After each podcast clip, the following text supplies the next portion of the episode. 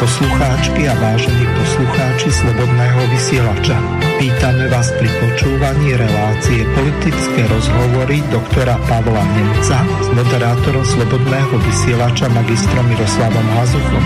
Spolu preberieme, rozanalizujeme a komentujeme tie najzaujímavejšie a najaktuálnejšie udalosti zo slovenskej, českej a zahraničnej politickej scény. Prajeme vám krásny a ničím nerušený útorkový podvečer na internetových vlnách Slobodného vysielača.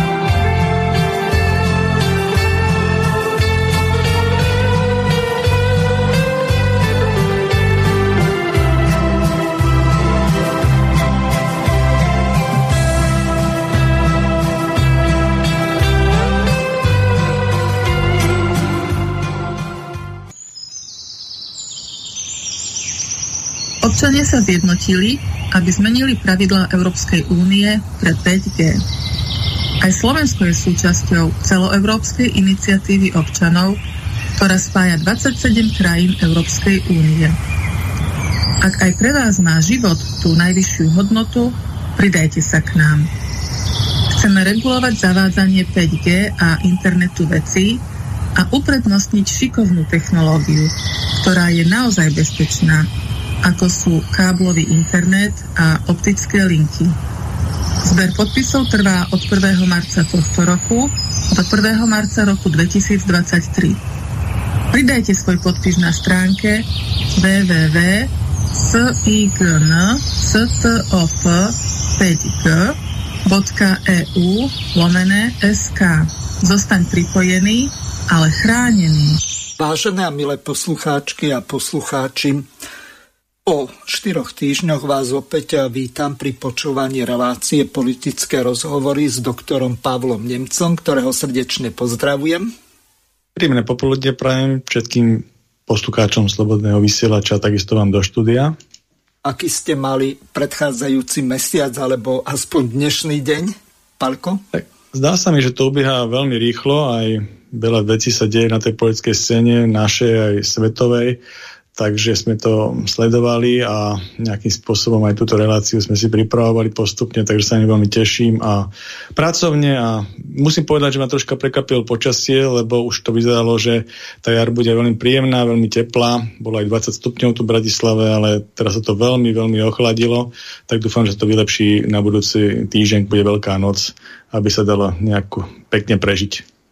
Výborne, takže ideme postupne na jednotlivé témy.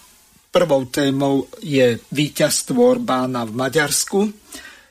Tak eh, si to pripomenieme dvomi takými komentármi a jedným mítingom. Luboš Blaha hovorí o Orbánovom víťazstve v parlamentných voľbách, ktoré sa konali tento víkend a porovnali jeho vládnutie so slovenskou vládou a prezidentkou, ktorú opäť nešetril. Luboš Blaha napísal Počujete to pišťanie liberálnych médií? Bratislavskej kaviarni zavládla hrôza. V Maďarsku vyhral voľby Viktor Orbán. Na plnej čiare. Orbán sfúkol slniečkarskú opozíciu ako fakľu. Nedal ho dole ani Brusel, ani Zelenský, ani Biden, ani Soros. Zase s nimi všetkými vypiekol. A viete, prečo vyhral? Pretože na rozdiel od Čaputovej je preňho na prvom mieste jeho vlastný národ. On je premiérom Maďarov, nie hovorcom Zelenského. Na rozdiel od slovenskej vlády nekváka od rána do večera o Ukrajine, ale radšej zabezpečil normálne ceny benzínu a plynu pre Maďarov. Na rozdiel od vojnových štváčov na Slovensku Orbán odmietol posielať Zelenskému zbrane a neženie svoj národ do vojny proti Rusku. Slovenská spoločnosť je veľmi podobná tej maďarskej. Je tu hrstka ukričaných liberálov z hlavného mesta, ktorí zahltili média a mimovládky. Ale ľudia si myslia svoje. Národ chce sociálne istoty poriadok a mier. Chce, aby sa vláda starala o Slovákov. Nechce žiadne rusofóbne kidy, ani slniečkarské migračné nezmysly. Slovenskí slniečkari ako Šoltes už vrieskajú, že Maďarsko je fašistické. A pritom sú to oni, kto podporujú cenzúru a útoky na slobodu slova. Robia z nás ruských agentov a Putinových trolov. Rovnako ako z Orbána. Len preto, že sú pre nás naši vlastní občania na prvom mieste. Len preto, že máme zdravý rozum. Maďarské voľby ukázali, že ľudia chcú presne toto. Zdravý rozum. Našej milovanej liberálnej prezidentke Čaputovej odporúčam na raňajky jedno slávnostné halásle a popri tom sa môže začať baliť, čo skoro príde rad aj na ňu. A teraz krátka ukážka z povolebného mítingu Viktora Orbána a strany Fides. Ezt a győzelmet nekik is ajánljuk, ez nem csak a mi győzelmünk, ez az ő győzelmük is, mert az egész világ láthatta ma este itt Budapesten, hogy a keresztény demokrata politika, a konzervatív polgári politika és a hazafias politika győzött, és azt üzenjük Európának, hogy ez nem a múlt, ez a jövő. Ez lesz a mi közös európai jövőnk.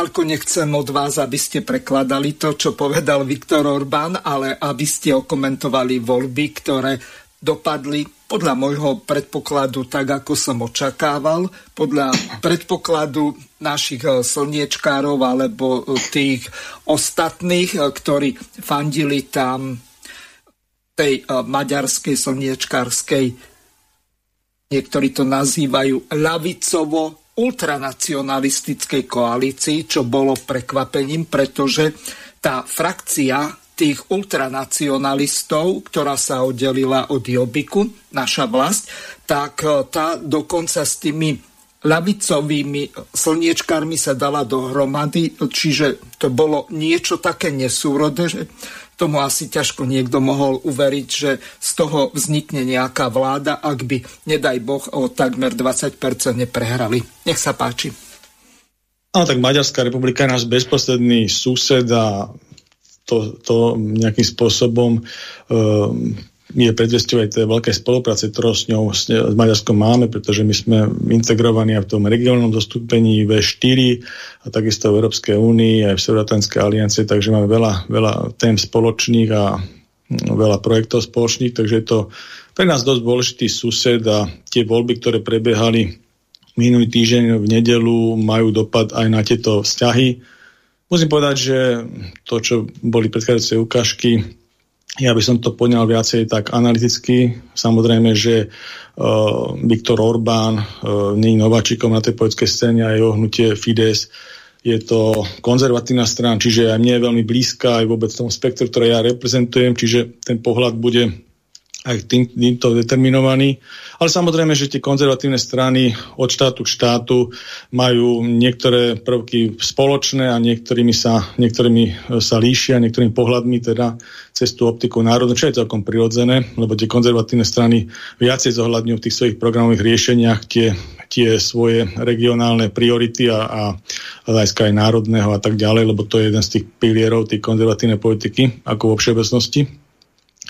Takže Viktor Orbán je taký reprezentantom tejto politiky v Maďarsku. V podstate on je v akčný v politike už vyše 30 rokov od 89. roku. Myslím, že v 88 roku na Uh, takom, takom repo toho ich bodcu z 56. roku Imre Naďa prvýkrát verejne vystúpil uh, s nejakou rečou ako veľmi mladý a potom sa stal prvýkrát premiérou a už v roku 1998 vo svojom prvom funkčnom období do roku 2002, potom bol vystriedaný e, socialistami a od roku 2010, kedy dokázal poraziť priamo v strete tedy Ferenca Durčanyho ako, ako svoj supera, ktorý tých socialistov reprezentoval, tak vlastne od roku 2010 e, až doteraz a v nedelu to znova potvrdil, je kontinuálne premiérom a Fides je vládnou stranou myslím, že už uh, teda 4, 4 krát za sebou kontinuálne a 5 krát celkové sa stáva premiérom po týchto nedelných voľbách, čo je veľký úspech naozaj. A treba sa nad tým zamyslieť uh, aj z hľadiska tej reálnej politiky, že, že čím je to dané, takýto veľký úspech. Jednak treba povedať, že uh, Viktor Orbán uh, zreje ako víno, musím povedať, v politike v tých prejavoch pretože aj za tých 30 rokov je celkom fyziologické, že človek sa nejakým spôsobom vyvíja aj z hľadiska názorov, aj z hľadiska priorít a musím povedať, že zraje k lepšiemu v mnohých, mnohých témach. Samozrejme má aj svoje chyby, ale, ale z hľadiska tej politiky maďarskej a konzervatívnej aj v Európe je, by som povedal, veľmi platným hráčom. Aj v mnohých veciach inšpiráciou pre iné konzervatívne strany. A čo sa týka slovenskej politiky, tak musím povedať, že aj e, po všelijakých tých peripetiách, ktoré sme mali s Maďarskou republikou od tých, od toho 89, ktorý aj u nás prešiel to spoločenskou zmenou a boli sme tu na, mali sme tu na ešte Československo na začiatku, potom prvé dva roky po 89. potom samostatnú Slovenskú republiku a tie vzťahy boli vzhľadom na ten historický kontext dosť e, také roztuchané alebo mali také svetlejšie aj horšie obdobia. Tak Viktor Obrán hlavne v posledných rokoch e, veľmi, veľmi by som povedal pragmatickou politikou aj slovenskou politickou reprezentáciou, ktorá vyznávala ten pragmatický štýl, tieto vzťahy vylepšila. Myslím si, že historicky momentálne máme asi najlepšie vzťahy s Maďarskou republikou aj vďaka Viktorovi Orbánovi a konzervatívnemu hnutiu Fides. Čiže to je taký ten slovenský pohľad skrátke. A čo týka samotných tých eh, volieb, tak eh, tieto voľby, aj Viktor Orbán to hovoril, tá ukážka bola z, vlastne z jeho povolebnej e, reči, výťaznej povolebnej reči, krátka. Ale on tam rozprával aj o tom, že tieto voľby si zvlášť cení z tých piatich, lebo vlastne bojoval proti väčšiemu nepriateľskému táboru, niečo tam spomínal aj pán Blaha vo svojej takej optike, ale v podstate hlavný, hlavne bolo tá zmena, to novum v tom politickom súboji tie, tej nedele e, tejto z 3. 3. 4. že vlastne uh, bola integrovaná opozícia. To nikdy predtým takýmto spôsobom nebolo. Tam sa z hľadiska tej lavicového spektra, ale treba povedať takých rôznych strán, to nebolo celkom lavicové spektrum, to bol taký mačkopes, tam boli rôzne odtiene, bolo tam 6 strán integrovaných do jednej politickej strany, tzv. zajednotné Maďarsko a boli tam od socialistov počnúc, tam bol vlastne Ferenc Durčány ako taký najsilnejší, aj by som povedal ako um, aj najviditeľnejšia osobnosť toho tábora. Potom tam boli predstaviteľ Jobiku a Jobi ako politická strana. A potom z takých tých nových vecí tam bol dialog, momentum, to boli také zase ultra, ultra lavicové, lavicové názorové, no, moderné strany.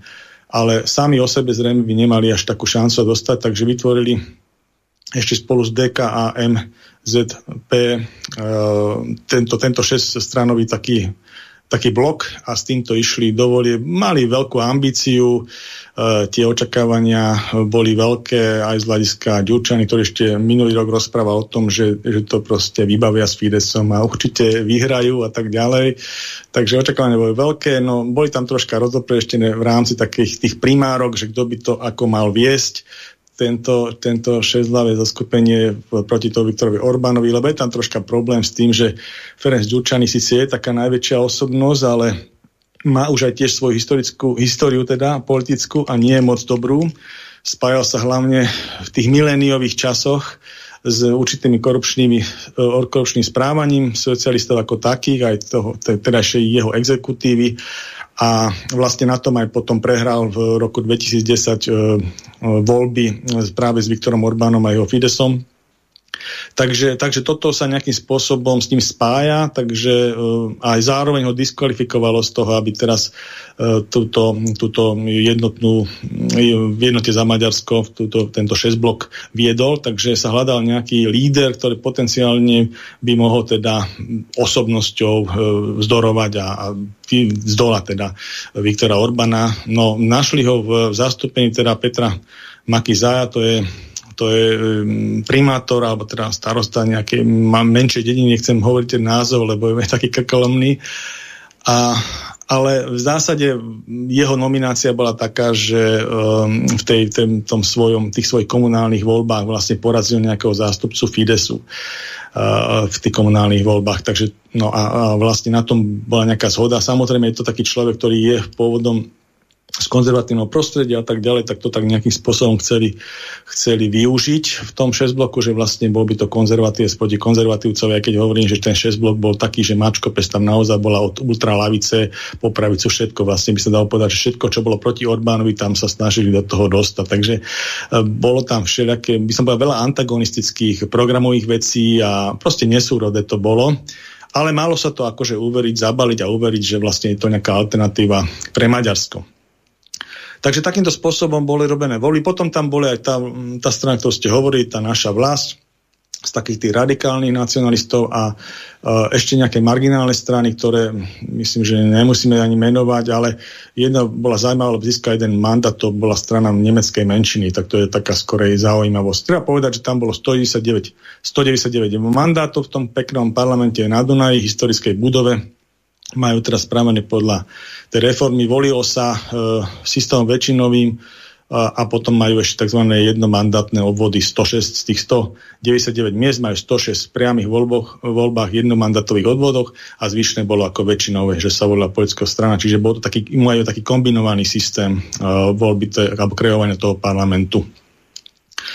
Uh, no, zabudli sa... ste na jednu veľmi dôležitú vec, že súčasne s týmito voľbami tak prebiehalo aj referendum proti LGBTI komunite Áno. a môžete okomentovať, ako to dopadlo. Myslím, že bolo neplatné, takže ako, ale bola tam taká snaha ako dať tam uh, aj takúto vec, ale bolo neplatné, takže nemusíme sa tomu mm-hmm. ďalej venovať. Ja to vysvetlím poslucháčom. E, pretože e, viacerí mi písali ohľadom tohoto, že ani v Maďarsku neprešlo referendum. V Maďarsku je kvórum zavedené, ktoré sa rovná polovici, je flexibilná, aby som bol presnejší, rovná sa polovici z účasti v predchádzajúcich parlamentných voľbách. Takže ak je napríklad účasť v parlamentných voľbách 70%, tak v prípade referenda musí prísť viac ako 35% voličov. To len na vysvetlenie. A keďže e, teraz bola relatívne vysoká účasť, tak e, tých e, ľudí k tomu referendu prišlo relatívne málo, pretože tam platí ten istý systém ako u nás, že tí, ktorí nechcú, aby to referendum bolo platné, tak volia nohami. Jednoducho tam neprídu a z dôvodu nízkej účasti tak je neplatné. Takýto model sa snažil presadiť Marian Kotleba a strana LSNS, ale neboli schopní to ani obhájiť v parlamente, okrem toho, že s nacistami či fašistami sa nehlasuje, ale e, tam išlo o to Tomáš Taraba to vysvetľoval, že jednoducho tento model, ktorý je v Maďarsku, čo sa týka referenda, tak nie je o nič lepší ako ten u nás. Nech sa páči. No, tá celková volebná účasť bola 69,49% na voľbách parlamentných, čiže takmer 70%. To je ináč veľmi slušná účasť a vlastne tie volebné výsledky ešte môžeme povedať e, v tej kocke, tak e, Fides získal 135 mandátov, on mal ústavnú väčšinu, dvojtretinovú, v tom parlamente vlastne v tom predchádzajúcom volebnom období a takisto to teraz potvrdil, myslím, že ešte o dva mandáty si to vylepšil. Potom vlastne tá alternatíva tých šiestich strán v jednote za Maďarsko získala 28%, to je okolo 56 mandátov presne. Naša vlast, to sú tí radikálnejší nacionalisti získali 7 mandátov a tá nemecká menšina ako taká marginálna strana alebo jedna z tých marginálnych straničiek získala jeden mandát. Takže to vlastne je tých 199 e, mandátov na to nadchádzajúce volebné obdobie. No a treba povedať ešte, čo týka samotnej e, tej kampane, tá kampaň má niekoľko fáz. Uh, samozrejme, že pri Viktorovi Orbánovi a Fidesu to nebolo len o kampani. E, tie voľby. Tam vlastne bolo to zhodnotenie celého toho jeho pôsobenia a myslím, že aj kontinuálne to tých 4 rokov, ale od toho roku 2010, lebo on je naozaj matador tej maďarskej konzervatívnej politiky. Takže je to aj taká vizitka hlavne o tom, že je spokojnosť. Je spokojnosť Maďarov e, s jeho vedením štátu, jeho vedením spoločnosti a že zodpovedá v mnohých úsekoch e, ekonomiky a ja neviem, aj spoločnosti a kultúrnom význame proste tomu, čo oni očakávajú od riadenia štátu. E, kampaň bola vedená tá bezprostredná aj v sociálno-ekonomickej oblasti. Tam treba povedať, že Maďarsko sa takisto m, e, bolo konfrontované vlastne s covidovou krízou a vypínaním ekonomiky, lockdownami lokálnymi a tak ďalej, čo sa potom prejavilo v nejakom ekonomickom poklese potom prišla vlastne ukrajinská, ukrajinská kríza, tam boli tiež nejaké témy využité v tejto kampani. Takže keď sa vrátim k tej ekonomike, tak uh, potom uh, nejakým spôsobom naštartovaniu ekonomiky sa snažil Orbán aj o nejakú stabilizáciu, sociálnu stabilizáciu štátu. Veľmi podstatná vec, to čo my hovoríme smerom iných vystúpení o Slovensku a slovenskej reprezentácii, že by sa tomu mala venovať v iných reláciách. Ale teraz poviem to, čo robil Orbán. Orbán robil uh, to, že zrušil teraz vlastne dane ľudí, mladým ľuďom, ľuďom do 25 rokov, uh, čo je veľmi dôležité pri rozbehu, lebo je najmenej peňazí a najväčšie výdavky, najväčšie plány a tak ďalej. Zlepšil čerpanie úverov pri týchto mladých ľudí. Uh, zlepšil, a hlavne teda v tých mladých rodinách, uh, tie, ktoré mladým rodinám takisto zmenšil daňový, daňové, dane z príjmu, dane z príjmu, keď majú malé deti. Takže podporuje len mladých ľudí a proste podporoval aj mladé rodiny s mladými deťmi, dôchodcom dal eh, plošne, bez nejakých limitov eh, dôchodok, zvýšil eh, plošný a takisto tam dal aj takisto bez limitov proste nejakú prémiu dôchodcovskú 200 eurovú stabilizoval alebo zastropoval ceny PHM, to je veľmi dôležité, uh, nafty aj benzínu, zastropoval ceny základných potravín. Uh, k tomu zastropovaniu treba povedať, že Maďarská republika uh, vlastní energetiku. To je veľký rozdiel pri Slovenskej republike, ktorá za tých 30 rokov by som povedal takým disharmonickým vládnutím a rôznymi rôznymi rozpredajmi, rozpredala tieto zlaté vajce ako energetiku, konkrétne v období vlády e, Mikuláša Dzurindom, dvoch vlád, kde vlastne bol za tieto veci zodpovedný Ivan Mikloš, tak v tomto období vlastne rozpredali energetiku, štátnu energetiku iným štátnym firmám, v tom čase francúzským a, a nemeckým, čo potom vyraďuje tzv.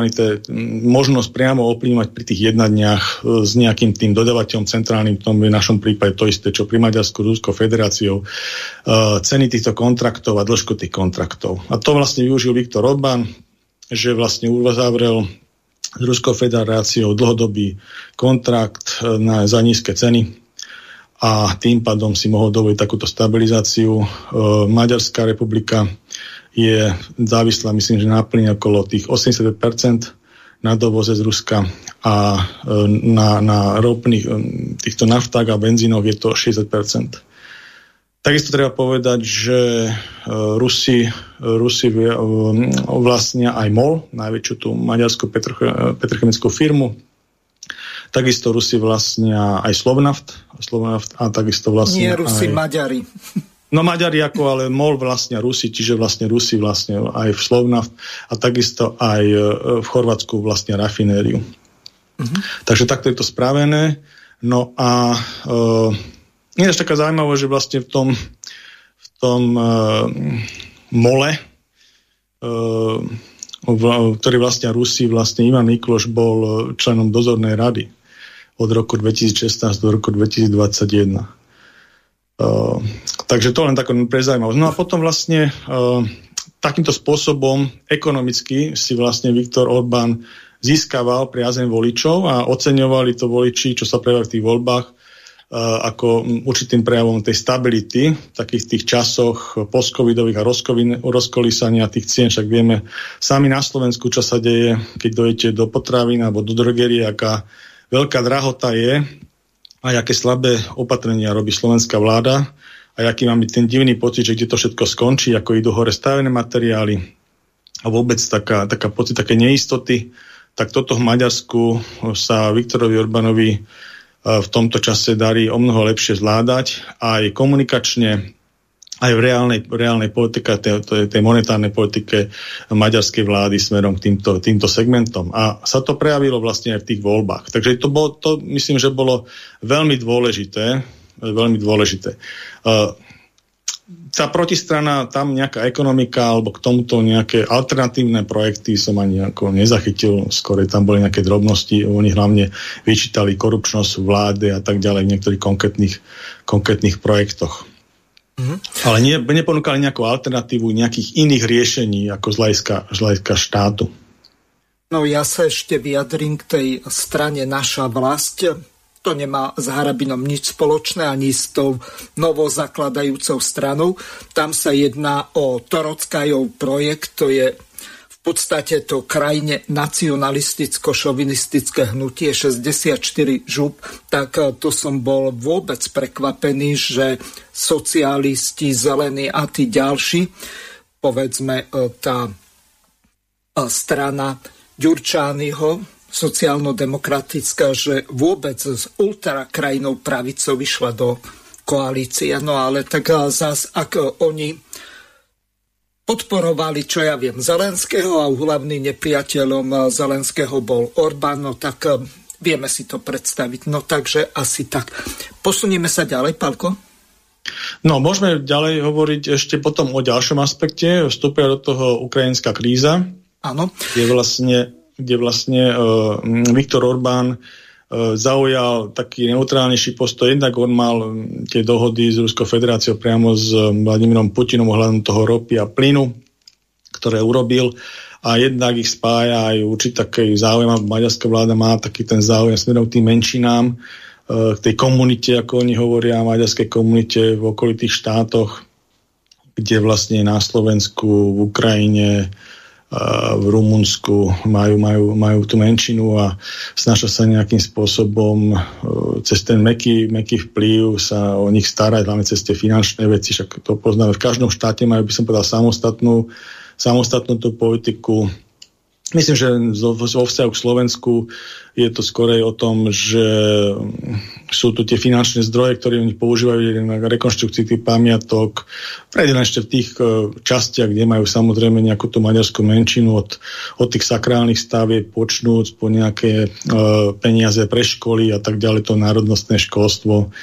Tak sú to také veci, že je to vždy na diskusiu konkrétny projekt, ale v zásade myslím, že tu nás sa hodne tá situácia, alebo to sa tá situácia vylepšila oproti nejakým ingerenciám v minulosti. No a čo týka Ukrajiny, tak tam sú tie vzťahy iné, sú to konflikty nastavené, to sa potom prejavovalo vlastne aj vo vzťahu k Orbánovej politike Ukrajiny. A to nielen v súvislosti s, tejto, s touto krízou. Tá, tie vzťahy s Ukrajinou neboli z hľadiska maďarskej politiky nejaké veselé aj v predchádzajúcom období Takže neviazal by som to jednoznačne len na ten konflikt, ktorý teraz vznikol medzi Ruskom a Ukrajinou vojenský, ale bolo to, bolo to špeciálne k tej menšine, totižto po uh, anexii Krímu v 14. roku ukrajinská vláda uh, snahe nie kvôli maďarskej prioritnej predilenčnej, ale kvôli ruskej menšine snažila sa nejakým spôsobom vytesňovať jazyky menšín, hlavne teda bolo to kvôli ruštine, z ich verejného používania z hľadiska štátneho styku v rámci Ukrajiny a tak ďalej ďalej. To, čo u nás máme a oni tam nejakým spôsobom popierali, ale kvôli tomu Rusku, ale chytal to vlastne sekundárne aj tá maďarská menšina a toto sa vlastne uh, Viktorovi Orbánovi nepačilo. To bol kamen sváru a ešte možno aj ďalšie iné veci ohľadom tej, tej um, situácie uh, maďarskej menšiny v Ukrajine, lebo treba povedať, tá, tá maďarská menšina v Ukrajine výhradne vlastne lokalizovaná v zakarpatskej Ukrajine. To je tá časť, ktorá vlastne tvorila historické územie Rakúsko-Úrska, potom po 18. roku 19. 19. roku sa pridala k Československu, prvorepublikovému a zasa počas druhej svetovej vojny to spravovalo Hortiovské Maďarsko, no a potom v 46. to prešlo uh, pod Sovietský zväz. Nie. Takže anektovala to Ukrajina, aby sme boli presní, vrátane Čopskej oblasti, 680 kilometrov, ktoré bolo výslovne slovenské územie. Na základe že vlády, ktorá... No nie, e, ja nie som citlivý, ja nie som ani Rusín, ale e, vidím to ako Slovák, ako krivdu voči e, slovenskej časti obyvateľstva. Tam sa jednalo o 680 kilometrov, ktoré v podstate Ukrajinci zabrali nám Prvý ukrajinský front generála Petrova to držal vojenskou mocou a aj spolovojenskými jednotkami Ivana Turianicu. Čiže oni mali také bandy tam, ako teraz sú tí e, Azovovci, ale to boli komunistické, nie neonacistické. Takže asi toľko na vysvetlenie. No a tak ja by som ostal pri tom svojom pôvodnom, že, že vlastne zobral to sovietský zväz, lebo on bol vlastne e, návonok štatutár ako samostatný štát a to vnútorné členie nehralo v tom takú nejakú úlohu na tých no, 15 koho boli podpisy? No. no, Sovietský zväz má štátnu subjektivitu. Nie, nie? Gruzinec bol prvý tajomník, to znamená Stalin. A Molotov to bol Ukrajinec. Chruščov bol Ukrajinec. Potom ďalej Romanenko Ukrajinec, Brežnev Ukrajinec. Všetko Ukrajinci.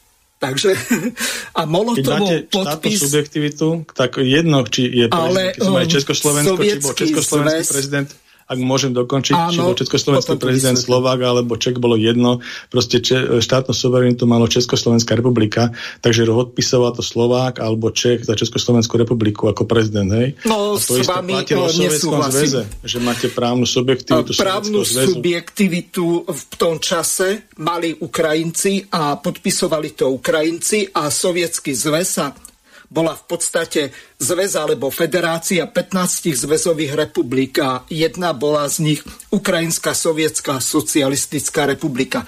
Ale e, prejdeme ďalej. E, mám tu pripravenú ukážku. Ešte by som dokončil tomu. Áno, tú, tú, samozrejme. Ak, ak môžem. Áno. Takže, takže potom vlastne ako e, táto vec bola smerom, smerom tej Ukrajine, čiže tam sú také rozopre, by som povedal, dané ešte až z minulosti, nielen samotným samotnou zmenou situácie po 24. februári 2022.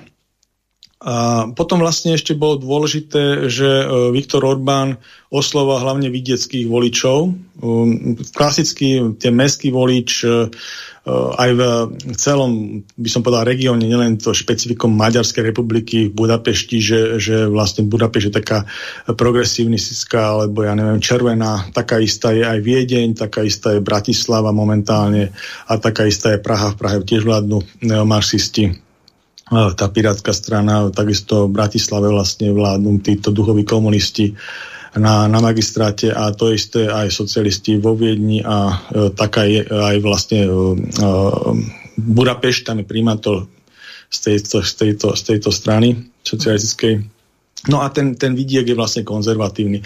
Ale treba povedať, že v týchto voľbách je výnimka to, že vlastne e, aj tá Budapešť, e, teda Budapešť posilňuje Orbán v Budapešti, čo je také tiež ako novum, Ehm, to znamená, že to nebola celkom ideologická voľba, ale bola to aj voľba, kde rozhodovali aj tie iné hľadiska, napríklad ekonomické alebo stabilizačné, smerom e, k voľbe Fidesu. Takže ľudia, ktorí predtým možno volili socialistov alebo tieto lavice smery proste v tejto ťažšej dobe, volili Orbána, ako že ich viac presvedčil. Takže to bola taká zmena. Proste Orbán v týchto voľbách a Fides posilnil aj v meste, hlavnom meste ako Budapešti, ale aj vo vidieku. Čiže bolo to kontinuálne, kontinuálne víťazstvo naprieč e, Maďarskom. To tiež treba povedať. No a e, Musím povedať to, že vlastne Viktor Orbán boli také veci, že, že kto by ho vlastne mohol poraziť, lebo treba povedať, že tá reakcia bezprostredná po tých voľbách, však je asi len 3 dní odtedy, tak vlastne ten, ten blok, ktorý bol taký veľmi antagonistický, sa už začal rozpadávať z jednotlivých šiestich strán. No a začína sa rozmýšľať, že čo sa vlastne bude robiť do budúcna. Osobne mám ten pocit, že vlastne Viktor Orbán uh, veľmi dobre rozumie tomu, tomu maďarskému naturelu a aj veľmi dobre vie pomenovať témy aj tie potreby, ktoré ako má, takže osobne si myslím, že bude veľmi ťažké v budúcnosti stávať vôbec niekoho proti to, tomuto typu politiky.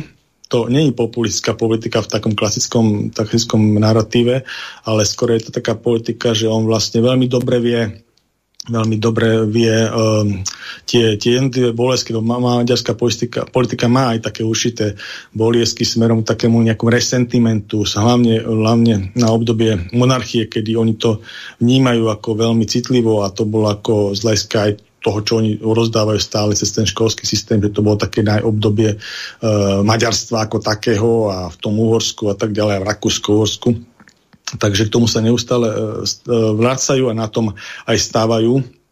To, takéto, takéto súkmeňovstvo by som povedal, také, také tie témy. No a e, toto veľmi dobre um, Viktor Orbán vie a vie to aj pomenovať a vie s tým aj pracovať. E, pracovať kontinuálne. Počas toho funkčného obdobia sa otvorilo niekoľko pamätníkov možno z pohľadu nás kontraverzných, ale, ale z hľadiska maďarského kontextu ako na, na uh, akceptovateľných aj um, taká nejaká pamiatka po Veľkom Maďarsku, pamätník v Budapešti sa otvoril s jednotými tými mestami a tak ďalej.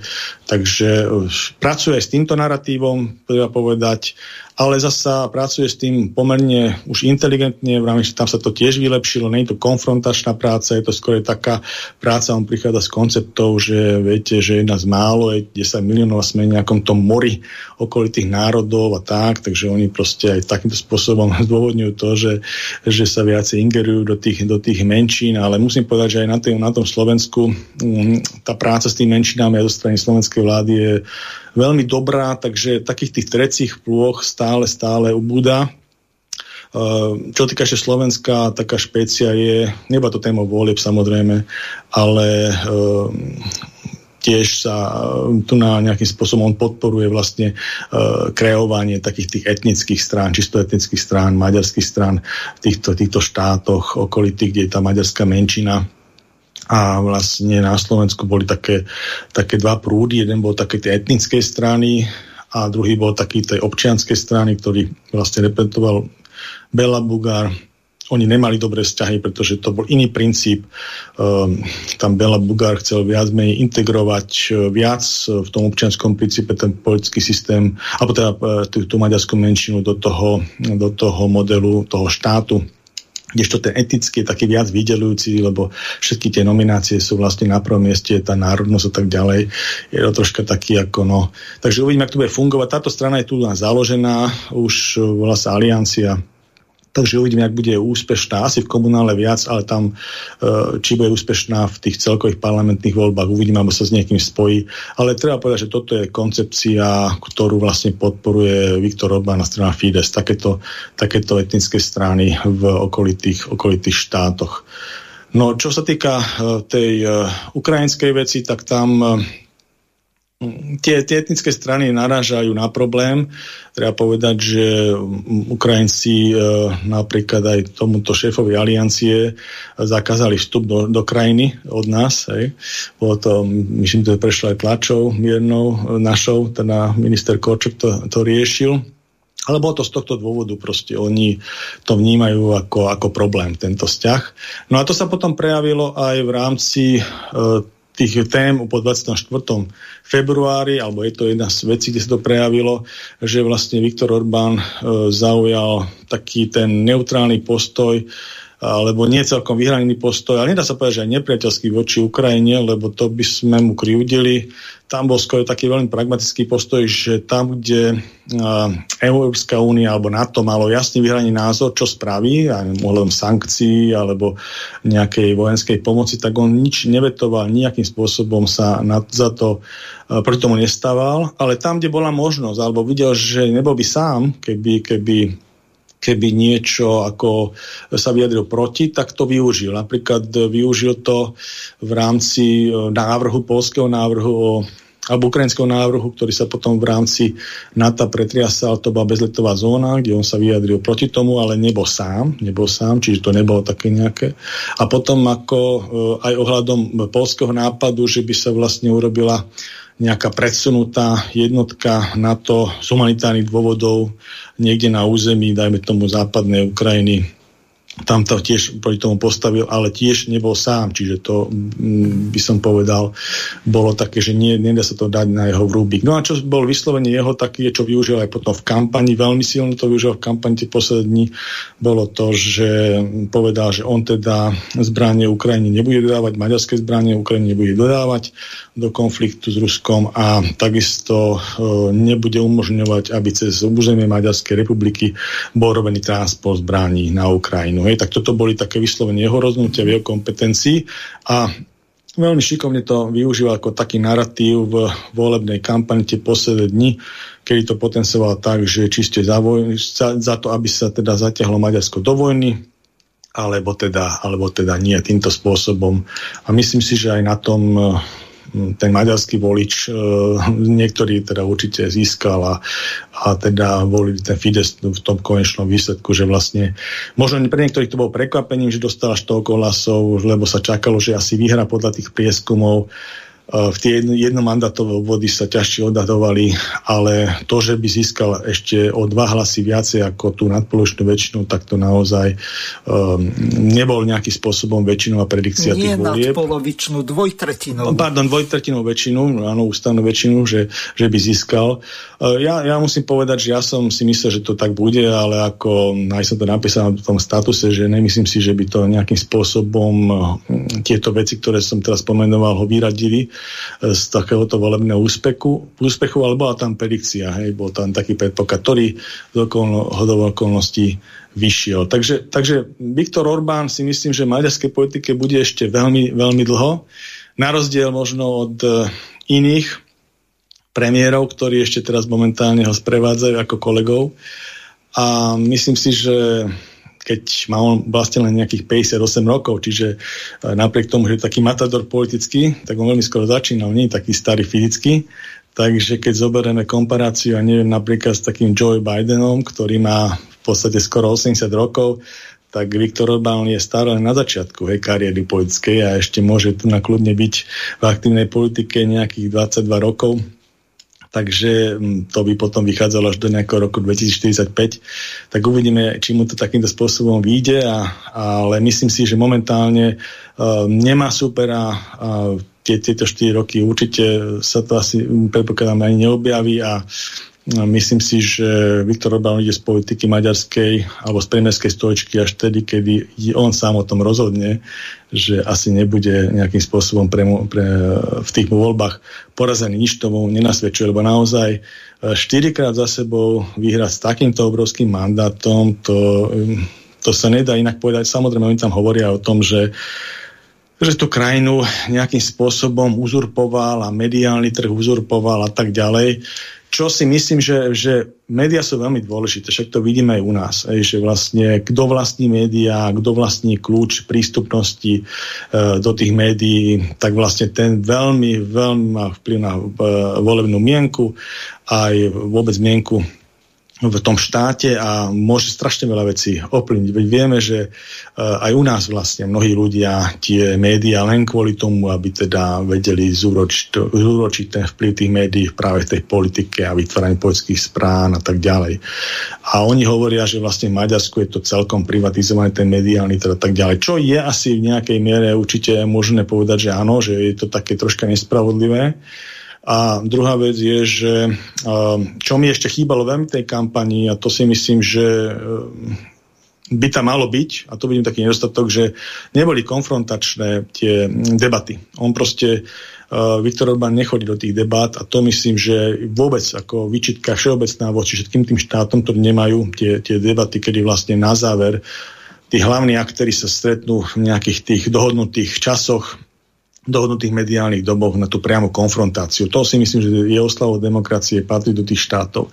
Takže toto ako výtku ja ako konzervatívec určite konzervatívcem v Maďarsku dávam, že takéto niečo tam není, pretože myslím si, že Viktorovi Orbánovi aj táto konfrontácia špeciálne s týmto človekom ako Peter Markiza aj vôbec neoblížila a naopak e, by to ešte možno ešte väčší, väčší viac vyšlo na tie mandáty, ale hlavne by to aj zo, zo strany tých, toho vonkajšieho sveta, slobodného sveta ktorý je na tej konfrontácii založený, lebo treba povedať, že demokracia není o zjednocovaní. Je to treba povedať úplne jasne.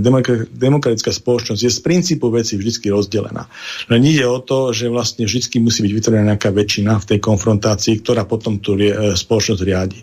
A tá konfrontácia vzniká len v tých názorových stretoch a názorový stretoch absolútne slobodnom prostredí. Hej. To, je, to, je, to je ten leitmotiv tej demokracie a tej konzervatívneho pohľadu na tú demokraciu, lebo tu sa vlastne snaží, Viktor Orbán to aj často používa, že konzervatívna demokracia alebo kresťanská demokracia ako, ako, taký, ako taký náprotivok tej on koncepcie tej liberálnej ten, demokracie. Áno, neliberálna demokracia. Áno, ale on hovorí kresťanskú, musím áno. povedať, kresťanskú demokraciu. Tak, mm. Ale vravím, že, že toto by som určite povedal, že treba vylepšiť z hľadiska tej konfrontácie bezprostrednej volebnej. Tieto debaty tam mali byť, chýbali mi a dúfam, že v budúcnosti sa tam znova objavia.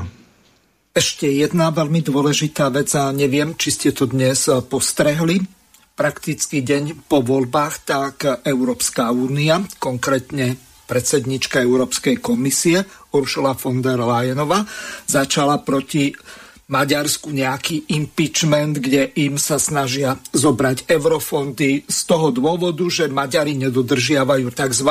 liberálne európske hodnoty. Takže nevieme, ako toto skončí, ale začalo to veľmi zle a berú to tak, že ako nejakú pomstu, že tí e, slniečkári neúspeli a že e, prehrali o 20%. Takže Ešte asi... tam je... Áno, nech sa páči. Pardon zaujímavá vec aj k, k západného Balkánu, lebo to je troška povedať taká aj polivočka V4. E, západný Balkán je tu snaha integrovať do Európskej únie, boli už nejaké termíny, ktoré sa neskôr e, zrušili z rôznych dôvodov a tam Viktor Orbán tiež nejakým spôsobom e, mal alebo nejakú, nejakú takú negatívnu Skoro by som povedal, že mal tam nejaký taký chuť zasahovať.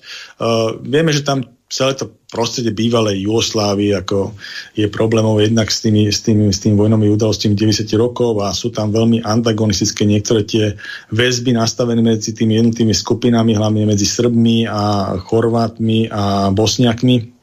A sú štáty, a Slovencami najmenej, hej, ako, ale proste hlavne tam, kde tvoria nejaké súšťatie, ako je Bosna, Hercegovina, už tie, tie národné štáty ako Srbsko a Chorvátsko sú stabilizované, len proste vytvárajú ešte aj iné štáty potom po tej Jugoslavii ako Bosna, Hercegovina a tam sú troška problémy medzi nimi a tam vlastne boli nejaké dejtonské dohody ešte v rámci toho jugoslavenského riešenia do toho mieru, keď vchádzali to v roku 95 a tam boli nejakým spôsobom dohodnuté špeciálne Bosna a Hercegovina, že bude, uh, bude súčinnosť aj Bosniak, aj um, Chorvatov, aj Srbov, aj Bosniakov a tých moslimov vlastne na, na, na správe toho štátu a tak ďalej. No a teraz vlastne sú tam určité rozopre vnútorné medzi týmito tromi skupinami až také dosť vážne z hľadiska správy toho štátu a hlavne tí bosnianskí Srbi, je tam taký vodca, že Dodík sa volá,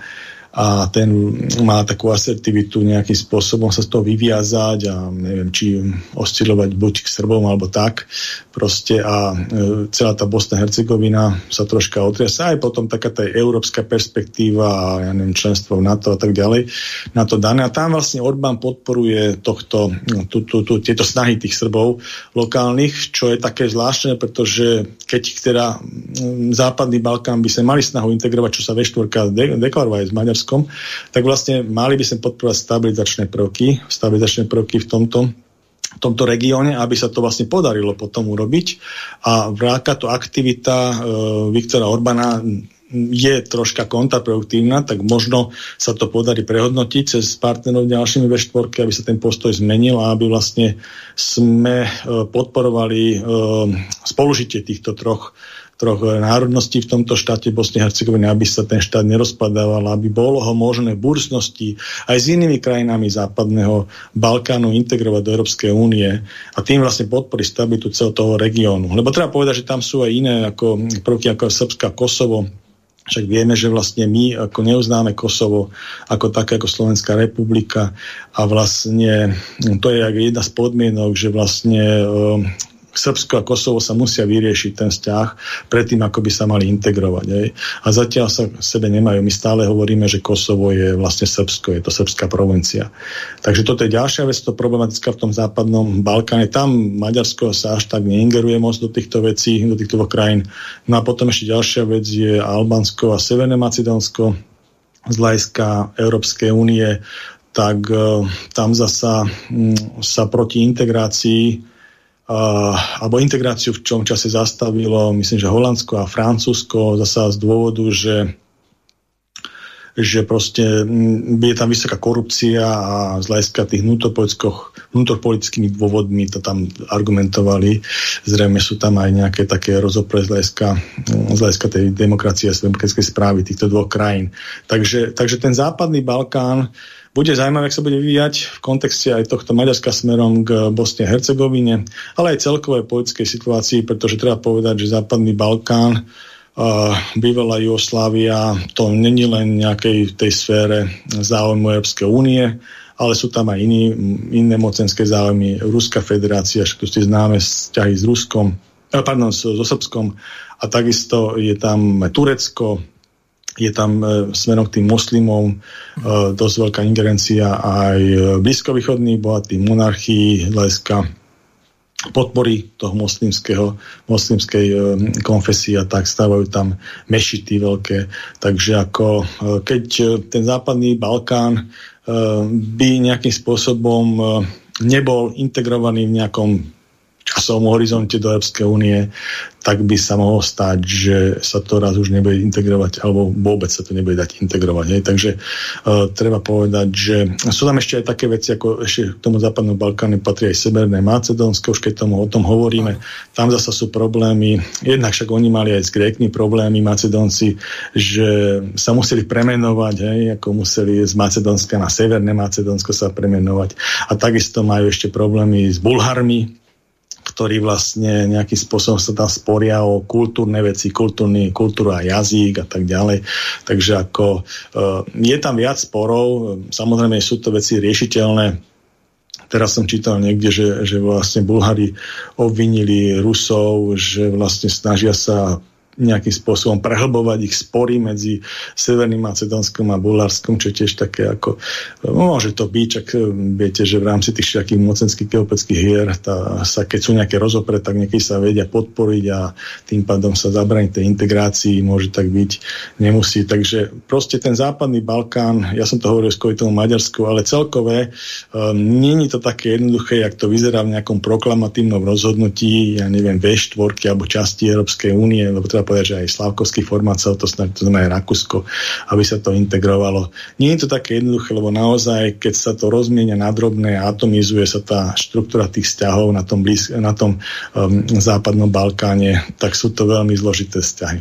A vraciame sa niekde um, do toho obdobia, kedy vlastne tie vzťahy, zložité vzťahy spôsobili tú rozbušku tých 90 rokov, vlastne keď tá Jugoslávia tam prešla tým krvavým konfliktom, čo nikto nechce, aby sa opakovalo. Takže je to taká, je to taká zaujímavá časť Európy, ktorá ešte čaká, čaká na riešenie.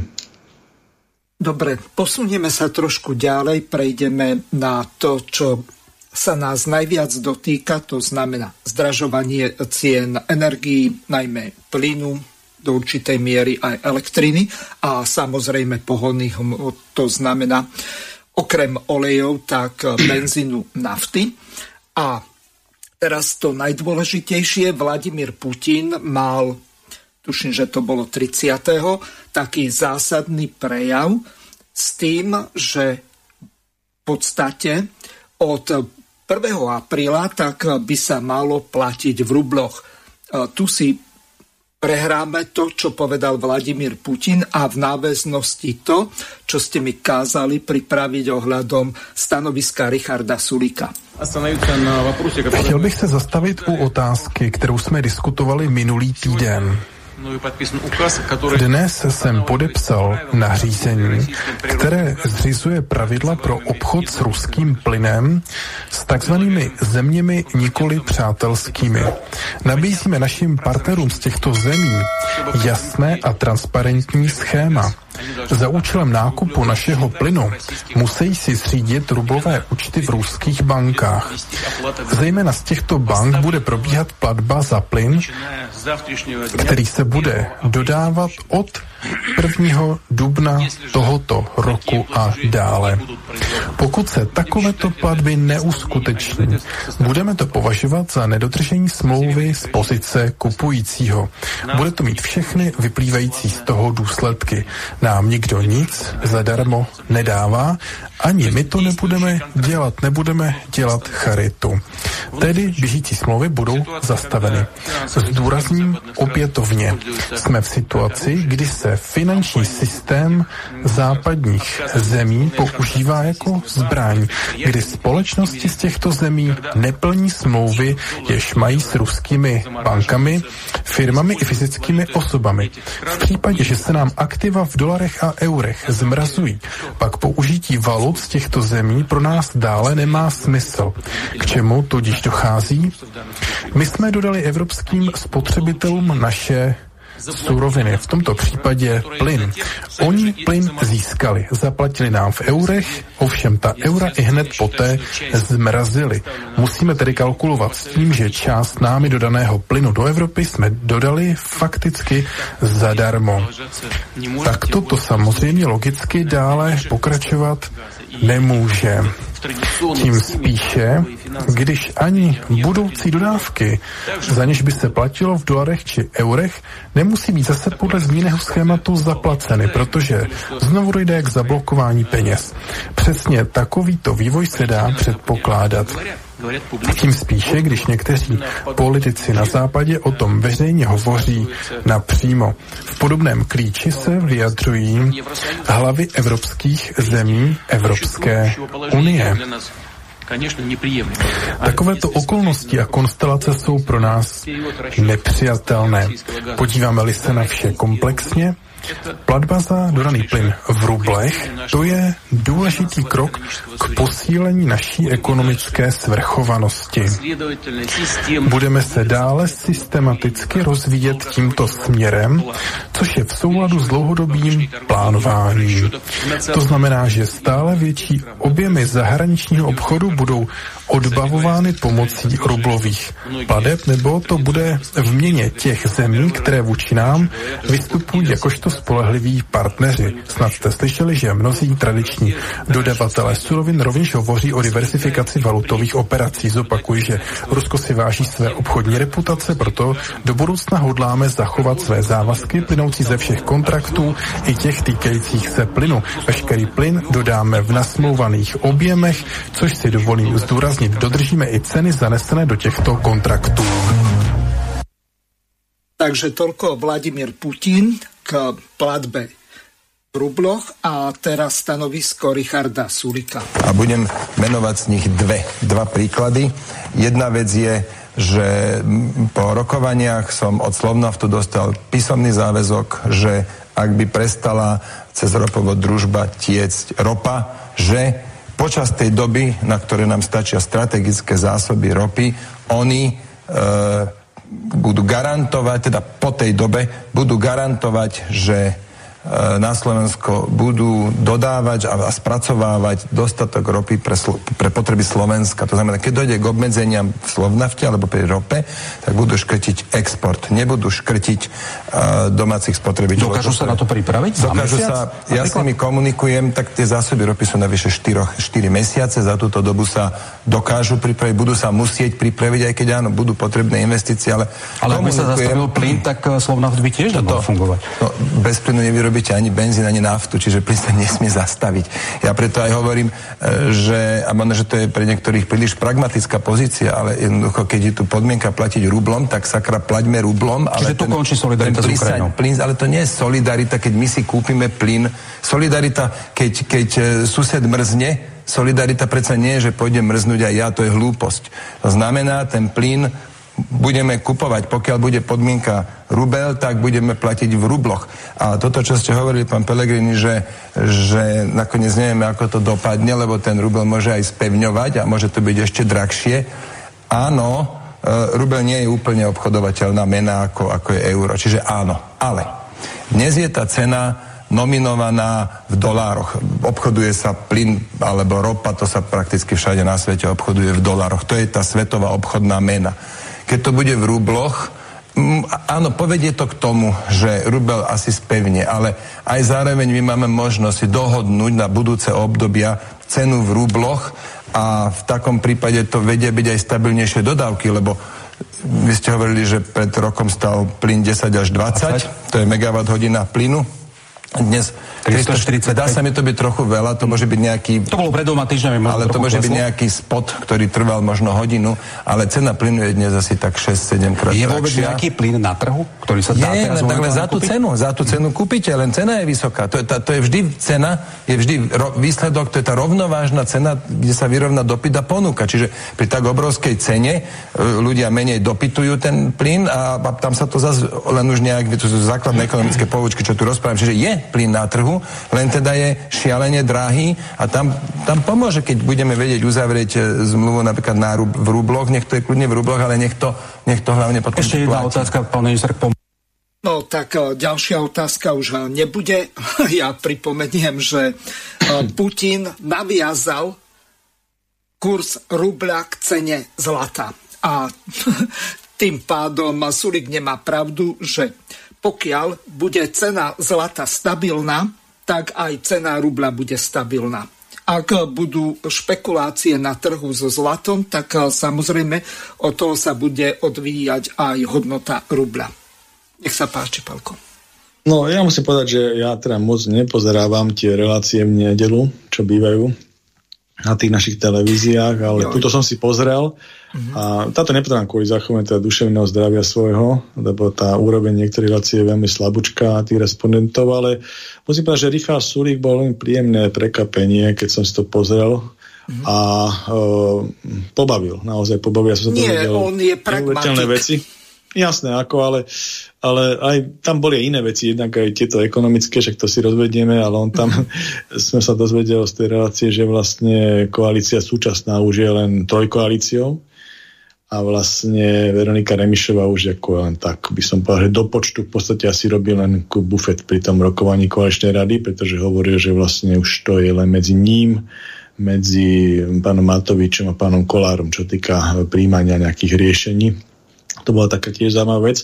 No a čo týka toho mm, samotného mm, e, platenia za ten plyn, e, treba povedať, že ten postoj Richarda Sulíka uh, sa postavil aj klub 500 takých tých najväčších slovenských podnikov, ktoré vlastne majú tie výroby, ktoré sú za tým plynom dosť závislé a sú veľké odberatelia plynu.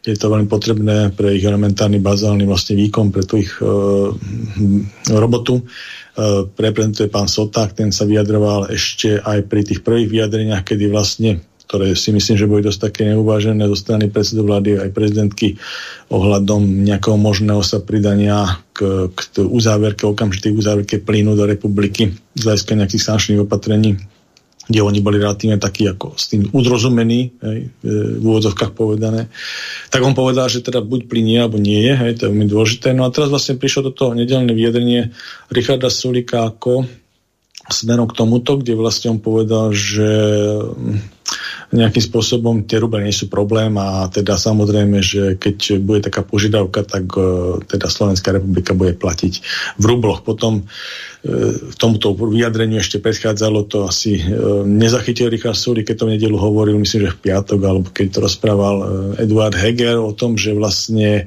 on požiadal a veľmi to hovorí ako taký bonusový bod jeho, že hovorí z Ušovou line a proste, že presadzoval to európske riešenie, európsky postoj tejto problematike, vlastne požiadavke Ruskej federácie o platbách za uh, plyn v rubloch a že vlastne, že, že získal teda ju pre tento názor a tak ďalej, že sa bude na tom pracovať. No a potom vlastne došlo nedelné vyjadrenie Richarda Sulika, ktorý povedal, že vlastne nie je to absolútne problém, je to jasné, budeme platiť rublov, keď to je požiadavka a tak ďalej. Čiže potom sa to korigovalo, zrejme tam došlo nejakému interpersonálnemu pnutiu medzi premiérom a ministrom hospodárstva, tak potom myslím, že nejaký jeho uh, hovorca, alebo kto to rozpráva v tom hospodárstve večer dával tlačovú správu, že vlastne uh, buď sa platilo v rubloch len vtedy, keby sa vlastne ten kolektív, ako tá Európska únia na tom dohodla. Aj. Čo zatiaľ ešte tiež nie isté, lebo tam treba povedať, že proti sa vyjadrajú tie najväčší hráči, to znamená Nemecko a Francúzsko, ktorí hovoria, že vlastne na to by sa musela meniť zmluva, pretože zmluva za platbu je zatiaľ stanovená, že sa platí v dolároch alebo v eurách. Takže zrejme bude nejaká naťahovačka medzi Ruskou federáciou a Európskou úniou. Treba povedať, že to sú v tomto zmysle severovní hráči, pretože uh, keby sa to išlo ako do absolútneho nejakého rozopru, jak sa hovorí, fyzického a naozaj by sa ten uh, plyn zastavil, tak by to proste devastovalo obidve strany. Jednak Ruská federácia, príjem z Európskej únie ako celku má za tieto deriváty uhlovodíkové okolo 40% rozpočtu, ak nie troška viacej. A zase Európska únia, niektoré štáty, ako napríklad Slovenská e, republika má závislosť cez 80%, Nemecko cez 40%, e, Fínsko 90% na ruskom plyne. Takže tá diverzita tých krajín je rôzne nastavená smerom k ruskému plynu, napríklad Španielsko a Portugalsko absolútne nič, hej? nemajú žiadny ruský plyn. Takže je to veľmi také rôzne v tej Európskej únii, ale treba povedať, že veľká väčšina Európskej únie a hlavne tá nemecká ekonomika by proste mala veľký problém z hľadiska objemu, alebo na najväčší objem. Hej, samozrejme Slovenská republika má príjem. Proste pre nás toto riešenie uh, by bol veľký problém a čo sa týka samotného e, riešenia do budúcna, osobne si myslím, že k takémuto zastaveniu ani nepríde. Však to hovorí Putin v tom, že nemajú o to záujem a treba povedať, že ešte začia Sovietskeho zväzu, hej, keď boli všetky tie krízy, veľké krízy, karibská kríza a tak ďalej. Hej. Nikdy nikdy sa neprerušil e, prítok plynu alebo ropy medzi Sovietským zväzom a, a v tom čase Európskym hospodárským spoločenstvom. Nikdy. Proste toto je pravda. A takisto nepredpokladám aj z hľadiska toho historického kontextu, že by takému niečomu došlo teraz. Samozrejme retorika a tak ďalej, to má svoj vývoj a ja tomu chápeme tej gradácie a tak ďalej. Aj z hľadiska vecného myslím si, že to nenastane. Uh, skôr je také riešenie, ktoré je na stole a myslím, že sa to už nejakým spôsobom predstavuje do nejakých dokumentov, že, že výhľadovo do tých 7 rokov uh, sa podporí väčšia diverzita. Proste ako aj z bezpečnosti dôvodov a tak ďalej. Z hľadiska uh, týchto komodít, to znamená plynu a, a ropy. Takže budú sa podporovať infraštruktúrne projekty a to treba povedať, že už aj Slovensko niekam pokročilo za tých posledných 6 rokov sme naozaj diverzifikovali. Teraz bolo tam aj v tej debate s pánom Sulíkom, že vlastne sa diverzifikovali aj tie plynové prípojky a, a ropy a diverzifikovali sa prípojky a elektriky smerom na Maďarsko, e, tie, tie plynové na Polsko, tam sa bude niekde kolaudovať, hovorí o júni, že tam bude nejaké meškanie a tak ďalej. Dobre, čiže vlastne ako, aby sme sa dostali k tým terminálom e, na LPG a ten stlačený plyn, ktorý je vlastne taká alternatíva k tomuto, buď sa dovie dovezie ako z Kataru alebo zo Spojených štátov. E, treba povedať, že v rámci diversity ten plyn zatiaľ tie LPG terminály sú mm, k nám prístupné k, v Štetine v Polsku a potom myslím ostrov Krk dole e, v Chorvátsko smerom na juh No a Nemecko sa zaviazalo v rámci toho veľkého obratu pred tými pár týždňami, čo urobilo v tej energetike, že sa staví Nord Stream 2, tak sa zaviazalo, že myslím, že do dvoch rokov otvorí veľké dva terminály, veľkokapacitné LPG na svojom pobreží. No a tiež sa ako vstúpilo do rokovaní s Katarom, teda povedať, že Nemci vstúpili hlavne do rokovaní s Katarom, ale viem, že to urobí aj na európskom európskom kontexte, lebo treba povedať, že takýto obrad nezvládne žiadny ten štát. Tým ale určite nie, my určite nie. Tá diverzita sa musí urobiť na európskej báze a v synergii. Potom sa to dá spraviť. To znamená v spolupráci e, ako Európskej únie jednoznačne vstúpiť do rokovania s Katarom, kedy vlastne sa hovorilo o tom, že Katar, jak je na tom z nejakým tým zásobníkom a schopnosť saturovať ten európsky trh, Katar povedal, že v poriadku, len má nejaké kontrakty, má nejaké tie ložiska, vie, vie otvoriť, potrebuje technológiu a tak ďalej 5 rokov. 5 rokov a vieme na to nabehnúť. Čiže to není ako, že luskutým prstom by sa nejakým spôsobom urobila hneď diverzita. Takže infraštruktúra tá už nejakým spôsobom bude budovaná z hľadiska trás a druhá vec z hľadiska dodavateľských vecí, kontrahovanie tých veľkých lodí a tak ďalej. A potom je veľmi dôležitá ešte cena, že vlastne aká je cena. Lebo výhoda toho ruského plynu je cena momentálne veľká, Takže je tam nejaký rozdiel, samozrejme stále sa môže zmenšovať nejakou efektívnejšou logistikou a tak ďalej a tak ďalej výhľadovo. A vravím, že keď bude nejaký maličký rozdiel v zdražení, tak je to taká vec, že, že OK, s tým, že vlastne tá bezpečnosť je dôležitá. E, nie je dobré, keď nejaká krajina proste z nejakých 90% alebo 80% závislá na nejakom inom štáte, v nejakej nosnej komodite pre svoju ekonomiku. Proste to je vždy problém, aj keby, aj keby medzi tými štátmi bol super ako vzťah. Hej. Proste treba diverzifikovať, to je proste tak. Takže tam by som povedal, e, nedá sa čo vyčítať, povedať, má to svoje rácio aj mimo konfliktu, ale rozhodne som aj ja odporca nejakých prekotných riešení, nejakých takých afektívnych riešení a nejakej takej retoriky smerom k tomu, čo sme počúvali z tých prvých jedení premiéra alebo prezidentky Čaputovej. Proste osobne to považujem za veľmi unáhlené. Naozaj tieto veci treba racionalizovať, uvážiť. Uh, takisto myslím, že bol úle troška s tými rublami, lebo naozaj Slovensko ako také nemá, nemá, nemá tú sílu nejakým spôsobom ovplyvňovať tieto veľké toky, ale Európa to má. Európa, keď je v kontexte, keď je ako uh, zjednotená a rokuje hospodársky ako zjednotenie aj za tieto veci uh, ohľadom cien plynu, tak viem si predstaviť, uh, teda predstaviť, tak som si istý, že aj s Ruskom to bude ďaleko efektívnejšia cena, keď sa bude rokovať, aj s Katarom alebo akýkoľvek iným alternatívnym uh, dodávateľom toho skapalného plynu. Takže takáto synergia, by som povedal, bude určite pre Slovensko prínosom aj pre iné európske štáty. To treba po, podporiť, ale nie nejakú takú, by som povedal, no, solo jazdu alebo také nejaké prekotné ideologické alebo politické vyjadrenia, keď vieme, že aký tam je kontext toho konfliktu, ale tu treba byť racionálny naozaj, že uh, aby sme to aby sme boli schopní fungovať, aby sme neničili vlastné hospodárstva to je veľmi, veľmi, veľmi dôležité. Takže toto je taká energická bezpečnosť, lebo to je dôležitý aspekt celého toho konfliktu, ako smerom, e, respektíve následkom toho konfliktu na nás ako na Slovenskú republiku a na Európsku úniu.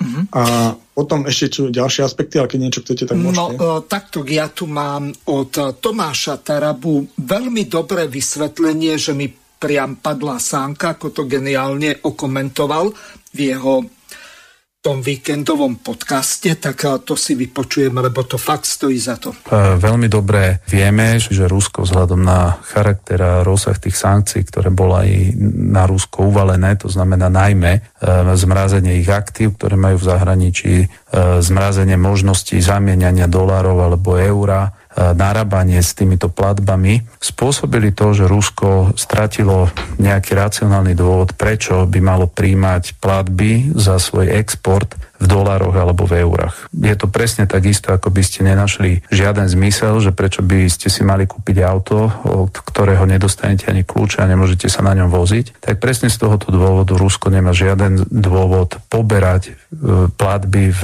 dolároch a eurách mi v podstate nič robiť. Ak si pamätáte ešte pred mesiacom, ako zmysl zbavený lietal po Európe Heger a mal tu silacké reči, ako Slovensko pripravilo ďalší balík sankcií proti Rusku a Slovensko chce ekonomicky Ruska zničiť. No proste toto len slaboduchý človek môže, e, môže rozprávať. E, človek, ktorý stojí na čele štátu 100% odkazaného od dodávok, od dodávok e, ropy a plynu. Ak niečo takéto rozpráva, tak mám na zreteli, ako keby, e, ja neviem, moje dieťa alebo môj syn vykrikoval, že ak sa odtrhne od mojich financií a že on chce byť na vlastných nohách. Presne takto mi to pripadalo. No a výsledok dnes sa dostavil veľmi rýchlo, pretože e, Rusko oznámilo, že budú všetky platby za plyn musieť byť realizované v rubloch. Medzi tým prebehla informácia v médiách, že, že Putin ustúpil a že e, vie, že to nevie presadiť a že vlastne sa to nedá realizovať, pretože všetky štáty na západe povedali, že to platiť e, v rubloch nebudú, že to budú platiť v eurách. No pravda je taká, že budú to platiť v rubloch, pretože ten ústupok, ktorý Rusi dali, je, že môžete to zaplatiť na účet e, e, Gazprom banky, to je banka, cez ktorú sa realizujú všetky platby za, e, za plyn a ropu. Môžete to zaplatiť v eurách, ale tá banka musí mať možnosť okamžite tú platbu konvertovať do rublov. To znamená, že tá konverzia nenastane na strane povedzme zahraničnej e, nemeckej, francúzskej, rakúskej banky. E, to znamená, že tá platba čistá nepôjde už v dolároch, či v, e, v rubloch smerom do Ruska, ale príde na ruský účet v eurách alebo v dolároch a na tom účte to bude konvertované do rubla. A táto transakcia jednoducho musí zbehnúť a musí byť dovolená. To znamená, že výsledok pre Rusko je presne ten istý, že oni jednoducho e, tú platbu realizujú v rúbloch. No a svetové trhy veľmi rýchlo na to reagovali. Dnes ruský rúbel sa nachádza na hodnotách, ktoré sú dokonca silnejšie, ako boli pred uvalením sankcií. Myslím si, že ak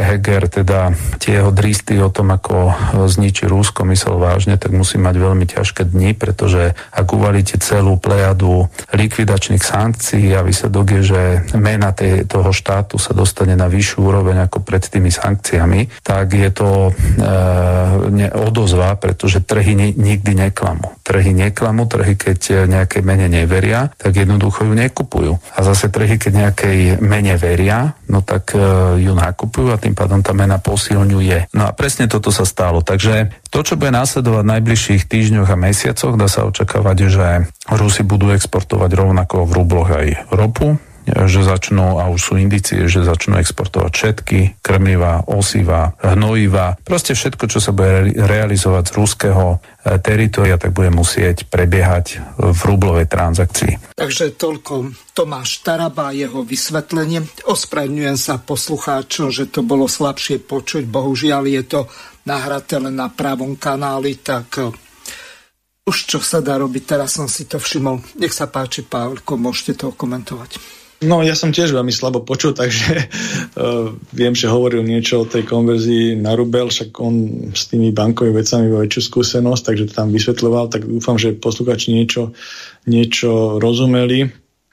Uh, ja by som, ak môžem, prešiel ďalej, už by som to viacej nekomentoval, uh-huh. uh, k tej k tomu druhému aspektu tej učečenskej kríze vlastne, keď sa bavíme o tom rusko-ukrajinskom konflikte, tak vlastne tam je taký, taký hlavný dopad. Okrem tej energetickej bezpečnosti, ktorú musíme zabezpečiť, lebo je tam um, určite, ja som za to, aby to bolo na tej Európskej únii a Slovensko ako hráč v rámci Európskej únie vždycky vyrokuje uh, lepšie a lepšie zabezpečiť tú energetickú bezpečnosť pre tých svojich, takže určite musíme postupovať uh, jednoznačne v synergii s našimi partnermi v týchto veciach, nehrať nejaké solo veci a Hej, tak zabezpečiť. s Maďarskom a, Pol- a Srbskom.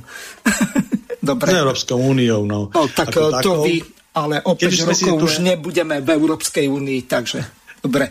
Ja viem, že sú to také vaše skryté práne, ja mám troška iné, ale dobre. No a čo týka to, tej učičenskej krízy, tak vlastne tam vidím veľmi dôležité, to som hovoril minule, to postavenie Slovenskej republiky ako pomoc, lebo vravím, že uh, tento konflikt je bezprostredne v našich hraniciach, takže samozrejme, že je tam aj nejaká e, skrytá emigrácia alebo tá migrácia tých obyvateľov utečencov aj vnútorná v rámci krajiny, lebo však Ukrajina je veľký štát, ale niečo prechádza aj cez tie západné hranice smerom k nám do Polska, Maďarska, Rumunska, Moldavska. Takže e, na Slovensko už prišlo 300 tisíc ľudí v podstate. Ja som hovoril, že, že tedy sme hovorili, že bolo nejakých 150, myslím, že pred tým mesiacom a hovorili sme o tom náraste na 200, tak teraz je to myslím cez 300, neviem, okolo 315 alebo tak nejak to vychádza. Takže naozaj e, je to veľká masa, okolo 50 tisíc ľudí na Slovensku zatiaľ bezprostredne e, ostalo. M, e, bola tu veľká kritika, aj sme to minule už spomínali ohľadom zabezpečenia štátu a postupu toho štátu e, v tejto ukrajinskej kríze. Ja sa k tomu len môžem pridať, už sme to hovorili, že vlastne rezort ministerstva vnútra zaspal tej situácii aj menovite nielen ministrom Mikulcom, ale aj celého toho krízového manažmentu, čo tam oni majú v tej samostatnej sekcii, možno aj štátneho tajomníka, ktorého tam si on nominoval. Um, ešte ako svojho bývalého nadriadeného z, z, z toho spravodajstva vojenského mm. pána Leitnera, ktorý ináč e, zodpoveda vlastne za ten úsek riadenia tých sekcií toho krízového manažmentu. Ten bol z okolností, sme sa dozvedeli expoz na dovolenke na Mauríciu, mm. hej, v čase tejto, tejto e, migračnej alebo utečenskej krízy, čo sú tiež také šokujúce, šokujúce veci a v období práve keď ten štát zlyhával, maximálne zlyhával, pretože treba povedať, že v rámci toho, toho zlepšenia prietoku, tak oni urobili to, že vlastne tie naše hraničné priechody, hlavne vyššie nemecké, ktoré bolo prejazdné len pre automobily, nebola prístupná hranica pre pešiu migráciu ako turistov a to oni spravili, tým pádom sa kapacitne veľmi navýšil možnosť priepustnosti toho priechodu pre, pre ľudí, pre osoby, ale nenavýšili dostatočne personál, takže boli veľké sklzy, veľké problémy. Samozrejme aj tlak na zelenú hranicu, treba zabezpečiť zelenú hranicu, aby všetky kontrolné body a punkty Schengen šengenského priestoru ostali zachované a všetko sa mali podzaregistrované a tak ďalej a nič nešlo cez zelenú hranicu nezaregistrované. Takže toto sú veci, ktoré má rezort vnútra zabezpečovať a potom samozrejme aj tá následná pomoc. Realita bola rôzna, tie informácie sú rôzne, proste e, väčšinou zlé a druhá vec, že vlastne e, samotné to staranie sa e, po tom prechode tej hranice jednoznačne stálo, a to hovorím stále, na súkromnom sektore, slovenskom súkromnom sektore a potom to rôznych tých charitatívnych organizáciách, ja neviem, jak boli tí malteskí rytieri alebo spiská, kapit, e, spiská katolická charita, ktorí vlastne sa starali o tých utečencov a nejakým spôsobom manažovali. A potom množstvo súkromných, súkromných firiem, ktoré, ktoré no, si tých ľudí dávali a potom aj konkrétny individuálnych osôb. Proste je to veľmi, by som povedal, no, celá tá, celá tá pomoc Slovenskej republiky e, v zásade ostáva v súkromnom sektore a tá ingerencia štátu bola minimálna, keď sa štát rozhodol do toho nejaký spôsobom vstúpiť tak len čisto k svojim kšeftom cez našich ľudí, to teda povedať otvorenia, to bola aj veľká hamba, že vlastne oni to zdôvodnili ako, alebo využili to ako nejaký taký ďalší uh, ako možnosť, uh, ako marketingovú možnosť nejakého ďalšieho kšeftu a vyslovene dohodili to nejaké inventúre agentúre proste svojich ľudí, ktorí mali tie nejaké väzby na predchádzajúcich uh, ich spolupracovníkov v rôznych tých kampaniach a tak ďalej, čo je tiež veľká hamba. A ďalšia vec, že uh, je tam veľký odbor, okolo 200 ľudí, e, krizového managementu, ktorý takéto veci vlastne mal mať v šuflíku pripravené, hej, tieto migračné a neviem, epidemické iné kríži a čo, čo sme tu už zažívali. Nič není pripravená a ešte keď mali ísť pomôcť do terénu, tak povedali, že to nie sú terénni pracovníci, sú to nejakí administratívni pracovníci, no proste celé, celé zlé. Naozaj. A potom, keď už bolo veľmi zlé, tak argumentárium tohto celého bolo to, že vlastne je to pozostatok smeráckých vlád a ten pán sekčný riaditeľ Smerák. Hej, čo môže kľudne byť pravda, samozrejme, len že po dvoch rokoch vedenia rezortu, hej, tak je to ako argument, ktorý sa nedá nejakým spôsobom prijať. Takže... Pálko, jedna veľmi dôležitá vec, na ktorú nie, že som pozabudol, ale ja som to v úvede uh, síce aj povedal. Telefónne číslo do štúdia plus 421 910 473 440 ešte raz, 421, 910, 473, 440. Pokiaľ máte na pána doktora Nemca nejaké otázky, tak môžete využiť okrem telefónu aj signál, WhatsApp, Viber a tak ďalej. E, skrátka, e, skoro všetkými spôsobmi sa dovoláte, tak môžete to využiť. No a prejdeme potom aj na otázky, dokončíte, čo považujete za potrebné. Nech sa páči. Áno, potom ešte by som dokončil vlastne ohľadom tej situácie samotnej, že stále si myslím, že je veľmi zle nastavená tá komunikácia. Ja rozprávam s mnohými ľuďmi, ktorí priamo pomáhajú tým Ukrajincom rôznym, rôznym spôsobom, hovoria mi o tých problémoch a vidím, že tie problémy, samozrejme, treba vedieť, že keď je takýto nejaký náraz, z hľadiska 300 tisíc ľudí, keď prejdete cez tú krajinu, ktorá má 5,5 milióna ľudí, je proste náraz. A keď 50 tisíc ľudí z jedného mesiaca na druhý pribudne v tej krajine nezaopatrených, to je tiež cítiť v tom štáte. A tiež samozrejme vznikajú rôzne stresové situácie z hľadiska tohto. A vznikajú také, že potom oslabujú celú tú pomoc, hlavne keď sú negatívne skúsenosti. A tam vidím problém v tom, že vlastne aj chýba nejaké, nejakým spôsobom e, práca s takýmito rizikovými vecami, ktoré nejakým spôsobom by potom menili aj tú atmosféru tej spoločnosti, atmosféru tej pomoci, tej, tej e, spolupatričnosti. A tu vidím aj ten krízový manažment, zlíhava aj štátu zlíhava, lebo poviem také konkrétne prípady, čo mám, že tie postrehy od tých ľudí, čo reálne pomáhajú. Reálne pomáhajú, len hovoria, že proste je tam problém. Napríklad, ja neviem, že ľudia, ktorí ubytovali tých Ukrajincov, tak ubytovali tom, myslím, pán Matovič, e, tam bol ešte niekedy v tom svojom slavnom vystúpení na tej hranici, neviem, 3 dní, tretí deň tej krízy, alebo štvrtý deň tam prišiel, neviem presne. A odprezentoval tam to, že príde tam nejaká tá platba a tak ďalej za tých Ukrajincov. No samozrejme, že e, po dvoch týždňoch toho celého odkomunikovania tí ľudia, čo ubytovali tých Ukrajincov, mi hovorili, že na tie ich lokálne úrady komunálne sa obracali, teda, že takáto nejaká možnosť je, lebo pán minister to tam predsa prezentoval ako hotovú vec a tak a oni hovoria, že no možno to prezentoval, ale reálne sa to nenaplňa. Hej, my nemáme nič a nemáme žiadnu oficiálnu informáciu o tom, že také niečo malo byť. Hej. Čiže to tiež vec, ktorá otravuje vzduch. Samozrejme, že nerobí sa to kvôli peniazom, ale keď sa už niečo povie, tak sa to má hovoriť vtedy, keď to už je reálne zabezpečené, aby to nerobilo zlú krv. Potom ďalšia vec, hľadiska dodržiavania jednotlivých vecí, predpisov, že Veľmi často sa stávalo v Bratislave, že ukrajinské autá parkovali na miestach rezidenčných parkovisk, proste tam, kde sa ľudia platia. A teraz sa volala odťahová služba, lebo to je štandardný spôsob, keď vám ju zaparkuje na mieste, ktoré patrí vám, tak proste sa volá odťahovka, táto Breskulike odťahne. Navolala sa odťahovka, pýtali sa, aká je značka, povedali, že ukrajinská, no ukrajinskou máme príkaz neodťahovať, viete. Takže proste ako, a teraz ako, že vy si platíte za miesto, niekto vám tam parkuje a proste ako, ale viete, ten Ukrajinec o tom nemusel vedieť, len to je problém z tej tej, tej komunikácie toho prístupu. Proste takéto veci robia zlú krv. Ďalšia skúsenosť terénu. Proste máme nejaké centrá, kde sa e, vyzberávajú potraviny napríklad v Bratislave v Valparku, alebo teraz sa otvorilo vlastne bývalej autobusovej stanici na Nivách, ktorá bola taká rezervná, kým sa neotvorila tá Nivácka veľká No a tá, tá pôvodná sa využíva, využíva sa ako na také utečenské centrum, kde sa vlastne manažuje ten stav alebo sa tam dajú potraviny a nejaké také komodity, čo potrebujú utečenci. No ale konkrétne v Alparku, tam potom vždy oni napíšu, že vlastne e, na tie sklá v tom tých predaniach a vydaniach tých potravín v tom Alparku, že čo potrebujú, aby tie ľudia išli, dokúpili a doniesli im, aby to mohli spätne potom tým ukrajinským utečencom dať potravinové. No a on hovoril, že vlastne tam došiel a boli tam napísané Okrem tých štandardných komodít, teda proste tých základných potravín, tak napríklad, že olivy, hej, alebo kečup, alebo nejaké ingrediencie proste, Takže on hovorí, že stačí tam ešte napísať šampanské a kaviar a tak ďalej. Proste ďalšia vec je, že, že to tiež nerobí ako, keď niekomu pomáhate nezišne, tak fakt by to malo byť nejaká tá bazálna pomoc, proste o prežitie a tak ďalej. Nemali by tam byť nejaké takéto súroviny, ktoré ani mnohí Slováci nemajú prístupné, hlavne po tom zdražovaní, po tej drahote, čo tu teraz nastáva. Hej. Takže aj to sú takéto malé drobnosti, ktoré potom si všímajú ľudia. A to hovorím, že to sú ľudia nie takí, že nezišní, ktorí by chceli zle. To sú ľudia, ktorí reálne pomáhajú, len všímajú si to.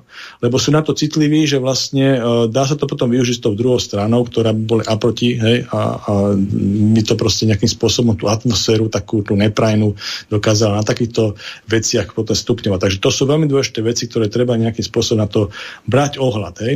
Potom sú ďalšie veci ohľadom zdravotnej starostlivosti aj dneska som to už nestihol pokryť, lebo som mal prácu, ale viem, že bola nejaká tlačovka lekárov ohľadom zabezpečenia, oni majú tie svoje platové náležitosti a tak ďalej. To samozrejme sú veci, e, ktoré sú dlhodobé, ja som to hovoril v niektorých iných reláciách, že vlastne to sú veci 30-ročné problémy hej, tie, tie v tom slovenskom zdravotníctve, ktoré si ako keby tak stále tlačíme, každá reprezentácia pred sebou, vrátane tejto, lebo táto reprezentácia ani s tým súčasným ministrom, ani s tým ostatným nastavením okolo neho proste ne, nepohne tým zdravotníctvom nejakým spôsobom systémovo ďalej. Hej.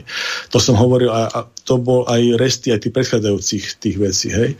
No a jedna z tých vecí je, že samozrejme príchod toľkých utečencov, to nie sú len zdraví ľudia, majú svoje zdravotné problémy a tak no, ďalej, talko. predstavujú záťaž na zdravotný systém ako taký, na zdravotnú starostlivosť. Teraz ide o to, že jedna kapacita to zvládnuť. Potom ďalšie, aká, aká má byť e, platba za to, viete, však to sú mm-hmm. ľudia, ľudia, nie sú všetci solventní z tých ľudí, samozrejme, že majú problém aj tie menové a tak ďalej, však tá, tá Ukrajina je z hľadiska životnou úrovňou e, o mnoho nižšia ako Slovenská republika, aj s so všetkým. Takže toto není vôbec vyriešené, viete, ani sa to nejakým spôsobom neriešilo.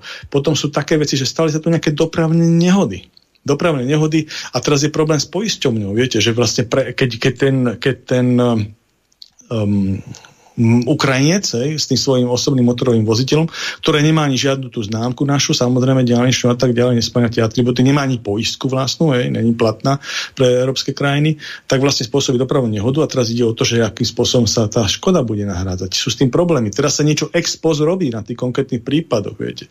Takže ako, ale toto malo byť vyriešené v rámci nejakého krízového manažmentu presne tak na tom, na tom odbore e, krízového manažmentu na ministerstve vnútra, kde takéto situácie mali vyťahnuť zo šuflíka. Katalóg, takáto situácia nastala, tadadada, hej. Nič také sa tu nedieje. Proste to sú ľudia, neviem, za čo boli platení, ako by spôsobom boli vyhodnocovaní a tak ďalej. To je na zamyslenie ministra. A vôbec aj e, to, že to sú neskutočné tie náklady na 200 ľudí, keď zoberete platový režim aj so všetkými odvodmi a vy nasete to 200, to si im predstaviť, že to je do miliónov náklady na takéto nejaký odbor, ktorý vlastne v reálne, keď tá situácia nastala, krízová situácia v štáte, nehovoriac už pandemické, lebo však to bolo tiež čistá katastrofa, to manažovanie, aj pandemické krízy, aj toto migračné je čistá katastrofa, fakt keby to nebolo postavené na tom súkromnom sektore, tak ten štát tu absolútne zlyhával a nemôžu si povedať čo, ani MKF o tom, hej. Takže proste táto, tá, ten, ten, tento kartón sa tu neobjavil z tohto, ako máme postupovať a mm-hmm. toto sú potom reálne veci z terénu, ktoré sú reálne naše zlyhania z terénu. A zároveň sa to tom prejavuje, áno? Hmm, prišla celkom dobrá otázka, ktorá v podstate nadvezuje na to, o čom ste hovorili. Pán sa síce nepodpísal, ale aspoň jeho priezvisko prečítam. Volá sa pán Kvák a napísal nasledovne. Nazdar chlapci, chcel by som využiť To, že dnes je prítomný pán doktor Nemec, mám zdravotníckú otázku. Ako vieme, so zvýšeným prísunom obyvateľov z Ukrajiny na naše územie je väčšie riziko prísunu rôznych chorôb, ktoré nie sú až tak etablované na našich organizmoch, na organizmoch našich ľudí. To sa hovorí o TBC a HIV a tak ďalej. Ako vidí pán doktor toto riziko a čo so zvýšeným výskytom, ktorý by mohol spôsobiť kolaps v našom zdravotníctve? A prečo už nejakých 10 rokov sa neočkujú deti napríklad proti TBC? Ďakujem za odpoveď. Áno, to je veľmi dobrá otázka. Musím pochváliť pána poslúkača. Ja mám rád tieto otázky, takéto vecné.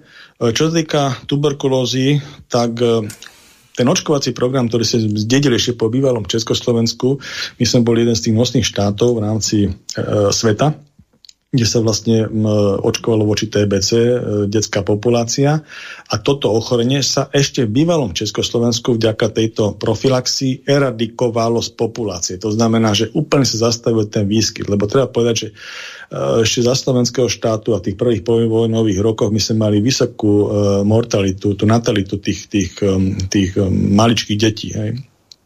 A potom postupne klesala. Takže toto bol československý vakcinačný program, ktorý sme si robili vlastnými vakcínami, ktoré sme vyvinuli a bol veľmi úspešný, eradikovalo sa to z populácie.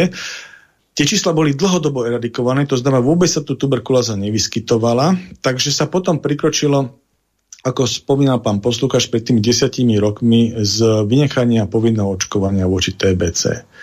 Nejakým spôsobom sa to neprejavilo, tých 10 rokov sa to nezhoršila, nejaká situácia, nejaký zvýšený záchyt, že a tak ďalej. A keď sa bavíme o tej Ukrajine, Ukrajina nikdy nemala profilaxiu voči TBC a je pravda, že tam tie ložiská TBC sú.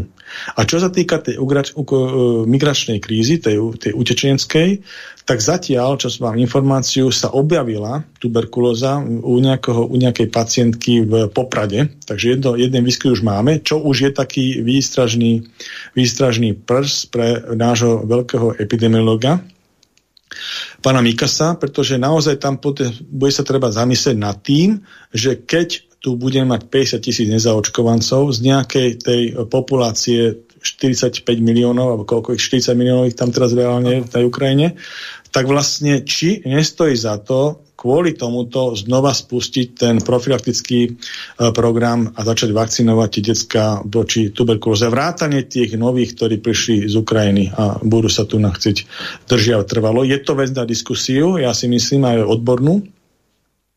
A potom tá druhá otázka z hľadiska HIV. E, Treba povedať, že HIV od toho 86. roku, 85.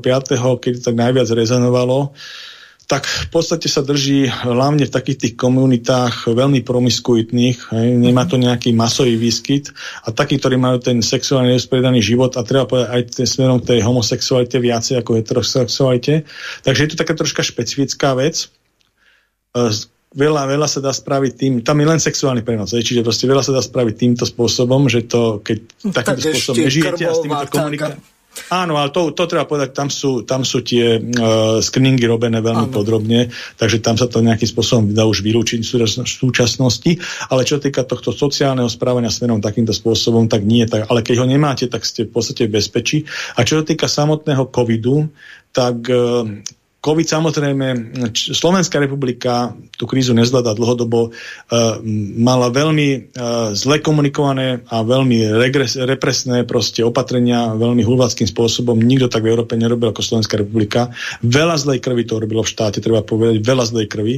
Treba povedať ďalšiu vec, že čo týka tých protiepidemických opatrení smerom covidu, zase sme poslední na chvoste Stále nás tu namučia tými respirátormi, respirátormi, nie ani prekryvkami e, v interiéroch, prekryvkami e, tých ústnych dutín a nosnej dutine, čo už v okolitých štátoch zrušené, už dávno zrušené. Tie, tie čísla, ktoré momentálne máme, sú na bežn, bežnom, bežnom, eh, by som povedal, takej eh, aj tá záťaženosti hospitalizačnej, eh, nemocničnej, nemocničnej záťaž týchto covidových pacientov je na bežnej záťaži, takže nie je to nejaké vec, čo by sme museli nejak špeciálne riešiť z hľadiska, z hľadiska chodu štátu. Čo sa týka Ukrajiny, Ukrajina, my sme mali vakcináciu, dajme tomu do tých 50% proti covidu tými vakcínami z rámska Európskej únie to boli najslabšie čísla, ale keď sa komparujeme s Ukrajinou, tak Ukrajina má tuším nejaký 20 alebo 15% neviem, to proste sú ešte nižšie čísla ďaleko. Takže celkom logicky za to, keď príde z takéto nezaočkovanej nejaké entity, a hlavne sa veľmi zgrupovali a tak ďalej, tak je možné zvýšiť, zvýšiť čísla. Nejaké tu zvýšenie aj prišlo, ale nebol by som teraz v tej pozícii, že by som s tým veľmi ako strašil, ale určite e, čisto, keď sa na tým logicky zamyslíte, tak e, táto, táto vlna utečencov, tých 300 tisíc, čo prešlo a 50 tisíc ostalo, tak určite zvýšili, zvýšilo riziko, riziko e, tej covidovej infekcie, ale musím povedať, že moja skúsenosť s Omikronom, hej, alebo aj s týmito zmutovanými COVID, koronavírusovými koronavírusmi, tak eh, z hľadiska ťažkého priebehu je to, nedá sa to prvá s tými prvotnými mutáciami, s tými prvotnými klasickými, čo tam prichádzali. Takže to sú väčšinou, všetko sa to pre, prechádza ambulantne a vlastným imunitným systémom na ambulantnej liečbe.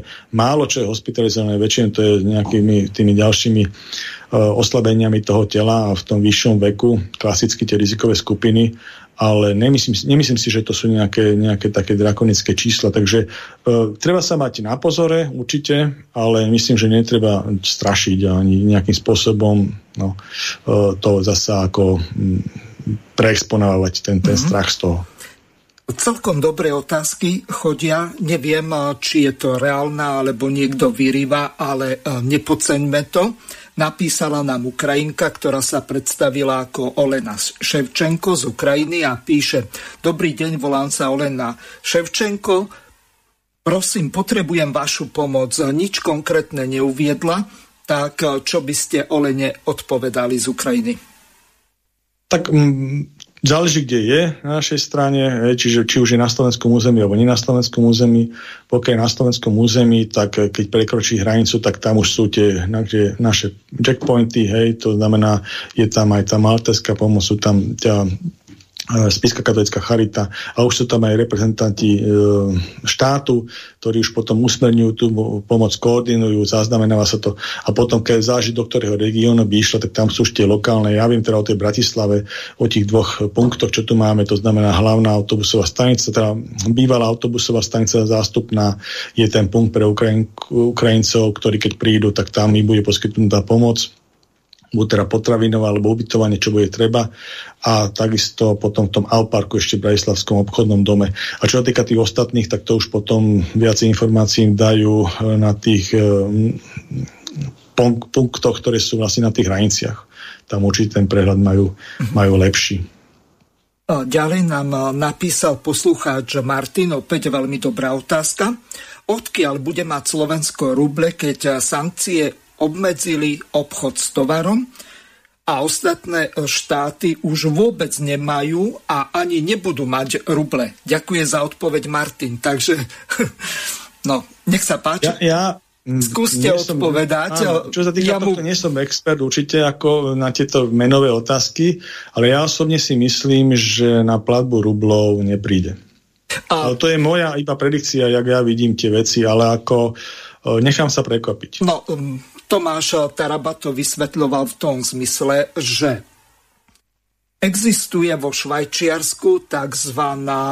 Gazprom Bank, e, ktorá je schopná prijímať platby v akýchkoľvek menách, to znamená okrem eura a doláru, tak aj v národných, ktoré automaticky konvertuje na ruble podľa toho, čo bolo v iných reláciách povedané. Napríklad dnes, čo bola tá popoludnejšia relácia z prvej ruky, tak tam to vysvetľovali, že táto v podstate Gazprom banka tak aj doterážku menila až 80% tých rublov, lenže pokiaľ im nedovolia zameniť tie ruble vo Švajčiarsku, čo by podstate mala byť bezpečná krajina pre obe strany, aj pre Európsku úniu, aj pre Rusku federáciu, tak v tom prípade nastáva zásadný problém.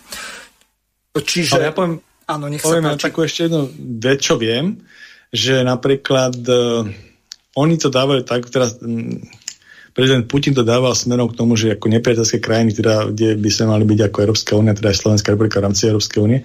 Ale taká zaujímavosť je, že vlastne e, plynový obchod a ropný obchod medzi Čínou a Ruskou federáciou prebieha tiež v nejakom objeme a okolo 10% sa e, platí v čínskej mene a 90% sa platí v dolároch. Čiže to len tak ako taká zaujímavosť. Čiže aj medzi Ruskom a, a Čínou sa používa ako nosná mena dolár, ako svetová rezervná mena na platby za tieto veci.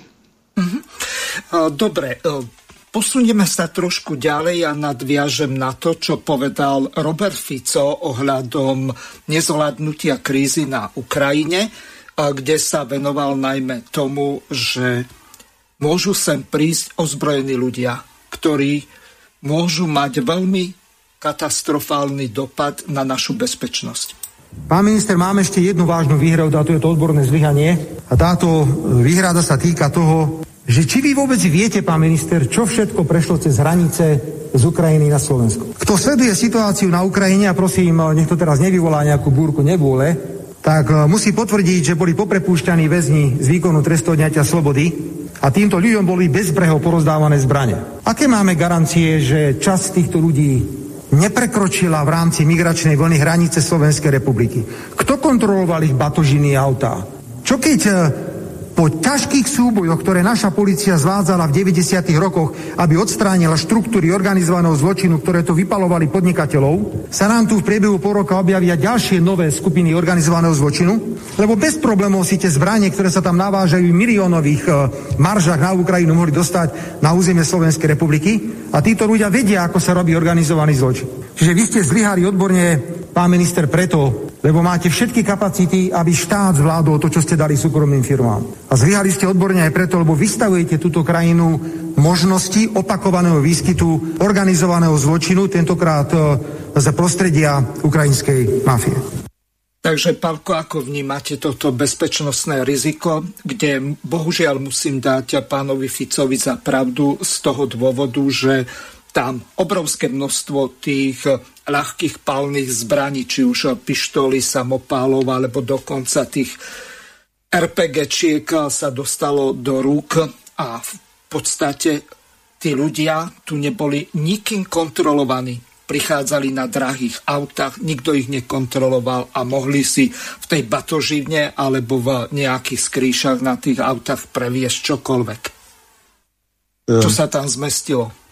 Jasné, však má ten výstup svoje rácio, len treba si povedať ten kontext. To znamená, že keď sme konzervatívci ako nejakým spôsobom profilovaní ako konzervatívne politické názory máme, tak to sú také názory, máme také tradíciu na Slovensku, že pri tých, išlo to od vojnových čias, ale myslím, že ešte aj od prvej svetovej vojny, ako že vždycky, keď si mal nejakú štedrovečernú večeru a tak, tak sa jedno miesto nechalo ako voľné proste pre náhodného príchodzieho, ktorý proste prišiel buď ako pútnik, alebo z nejakého vojnového konfliktu a tak ďalej. Že rodina funguje, všetky väzby sú funkčné v tej rodine, žije svojim životom a tak ďalej, ale v rámci tých možností, ktoré má pri tom konkrétnom stole s tým, s tými, s tým servisom, proste niekoho vie bez toho, že by sa niečo narušilo, proste pohostiť, čo treba a tak ďalej, postarať sa o ňo a bez toho, že by sa nejako rozpadol ten systém tej rodiny a toho tak.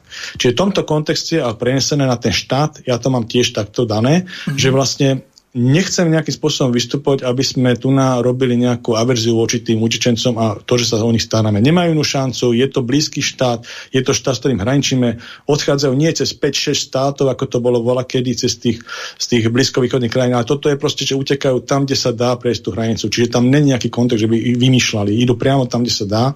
A my vlastne, ako tá spoločnosť, keď to aproxíme z tej rodiny na tú spoločnosť, tak tiež, aký by sme ten jeden tanier, máme tu svoj slovenský život, máme svoje starosti, ako energiami, jak sa postavať tieto veci, dôchodky, ja neviem, e, sú z toho drahotou, jak sa vysporiadať. A v rámci toho máme nejaký tanier, kde vlastne obslužíme tých 50 tisíc Ukrajincov bez toho, že by nejakým spôsobom vstupovali, alebo robili sme voči ním averziu, alebo nám vstupovali, narušovali nám naše väzby. Preto hovorím, že je veľmi dôležitá aj tá práca s tými jednotými problémovými témami, aby to potom nepodporovalo nejakú negatívnu atmosféru tej spoločnosti smerom k tej pomoci, ktorá je vo svojej podstate veľmi ľudská a je nám veľmi blízka. A takisto to má súvislosťou aj s tou bezpečnosťou. Lebo treba povedať, že keď sem príde 300 tisíc ľudí, tak to nie sú všetci, ako, ako jedna mater mala, aj mentálne, aj inak proste. Hej.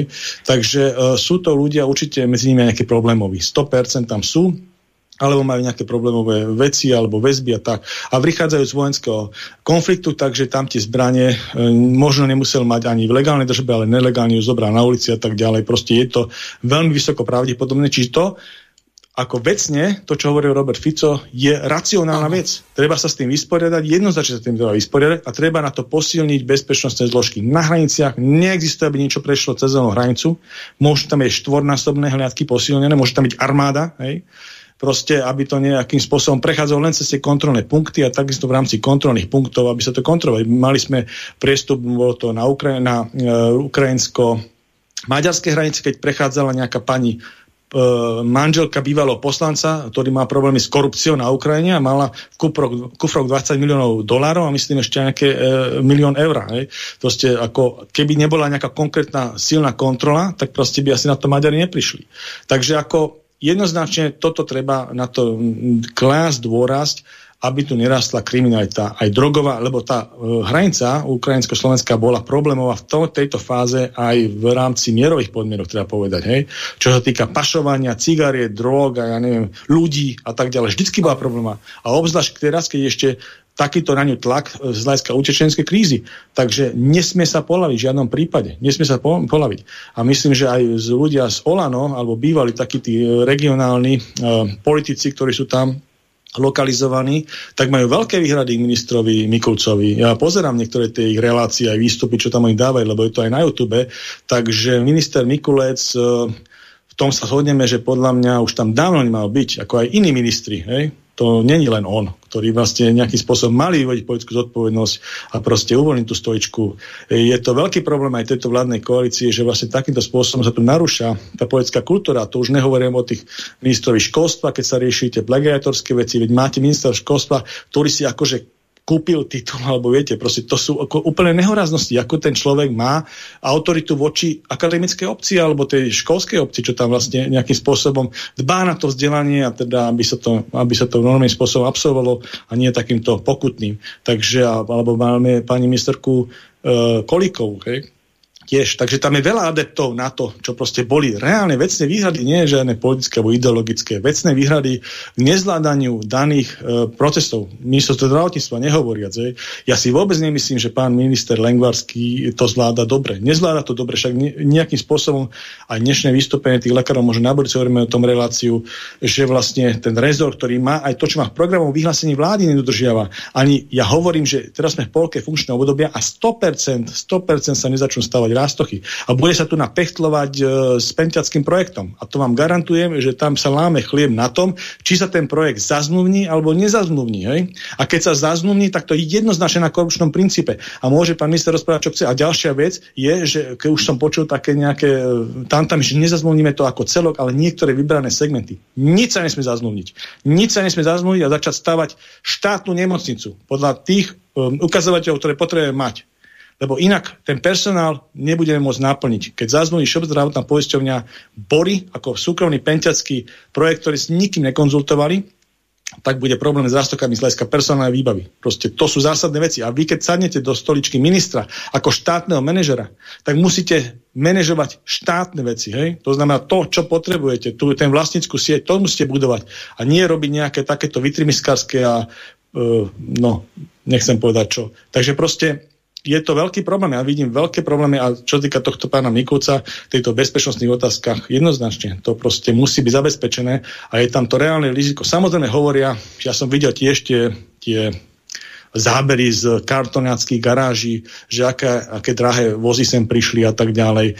Je pravda, že aj e, v rámci Slovenskej republiky nám vstúpli nepeňažné vklady. To znamená, tí nešťastníci, hej, čo no, prichádzajú cez hranice, zoberú Perfektná Dobre. otázka. Ano. Alebo skôr upozornenie. Ak platíte v hotovosti, prekontrolujte si drobné príjmané mince v pokladni. Ukrajinci totiž dávajú do obehu svoje hrivny, ale neviem, ako sa tie ich eh, haliere volajú. Robia to určite zámerne, lebo sú vo veľkosti 1 a 2 eurových minci. Ja som už na svoju nepozornosť doplatil. Ani vo sne mi nenapadlo, že sa niečo takéto môže stať. Teraz mi potvrdil aj pokladník v Bile, že sa to deje. Takže, vážení poslucháči, keď e, preberáte peniaze niekde v Tesku alebo kdekoľvek inde alebo v inom hypermarkete, dávajte si pozor, aby vám náhodou nevydali e, nejakú cudzú menu, ktorú v podstate neviete použiť. Konkrétne e, tie ukrajinské hrivny. Ďalšia vec je, že aj stalo sa jednomu priateľovi, čo teda tiež sa týmto veciam venuje, že došli do potravín a nejaký Ukrajinec alebo Ukrajinka si naložia do košika, išla cez pokladňu a povedala, že nemusí platiť, pretože je z Ukrajinky, Ukrajiny. A ukázala a proste, pas. No, takže ako stáva sa to, proste tam zlíha komunikácia jednoznačne, ako veď sú dané centrá, kde sa tieto veci takto dajú spraviť, hej, na ten pas, tie špecializované, ako som povedal, v Bratislave, a to nemôžete vydojsť do potravín, hoci akých, a teraz akože niečo tam naložiť do košíka prejsť. Proste to sú tie veci. Hej? To sú tie veci. Potom to robí tú blbú náladu a potom vlastne vzniká nejaká taká tá vlna proti, proti, týmto, proti tej pomoci tým ľuďom, čo je proste škodlivé. Ja sa s tým nestotožňujem, čiže maximálne treba tieto veci objektivizovať a, a zamedzi tomuto. A vrátanie aj toho, toho možného nárastu tej kriminality proste neexistuje. Hej? Keď sú nejakí ľudia, ktorí proste takéto veci budú robiť, tak sa budú musieť vyobcovať von. Hej? To ako vrátiť sa. Hej? To, to platí ako všeobecne. Však ako... Mm. Pre nich takisto platí zákon ako pre slovenských občanov. To znamená, ani kradnú, ani tieto veci, všetko, čo máme na tie zákony, platia aj pre nich. Len musia samozrejme o tom vedieť. Toto, čo my hovoríme, to je na báze priestupkov, hej, aby, som, aby bolo mm, jasné. To nie sú trestné činy, mnohokrát z nevedomosti a tak ďalej urobené, ale chýba tam tá komunikácia. Preste tí ľudia, ktorí nejakým spôsobom sem prišli na to územie, musia byť podchytené. Veď boli aj také mm, veci, že ohľadom Polska, keď sa vlastne komparoval prístup k Polsku a na Slovensko.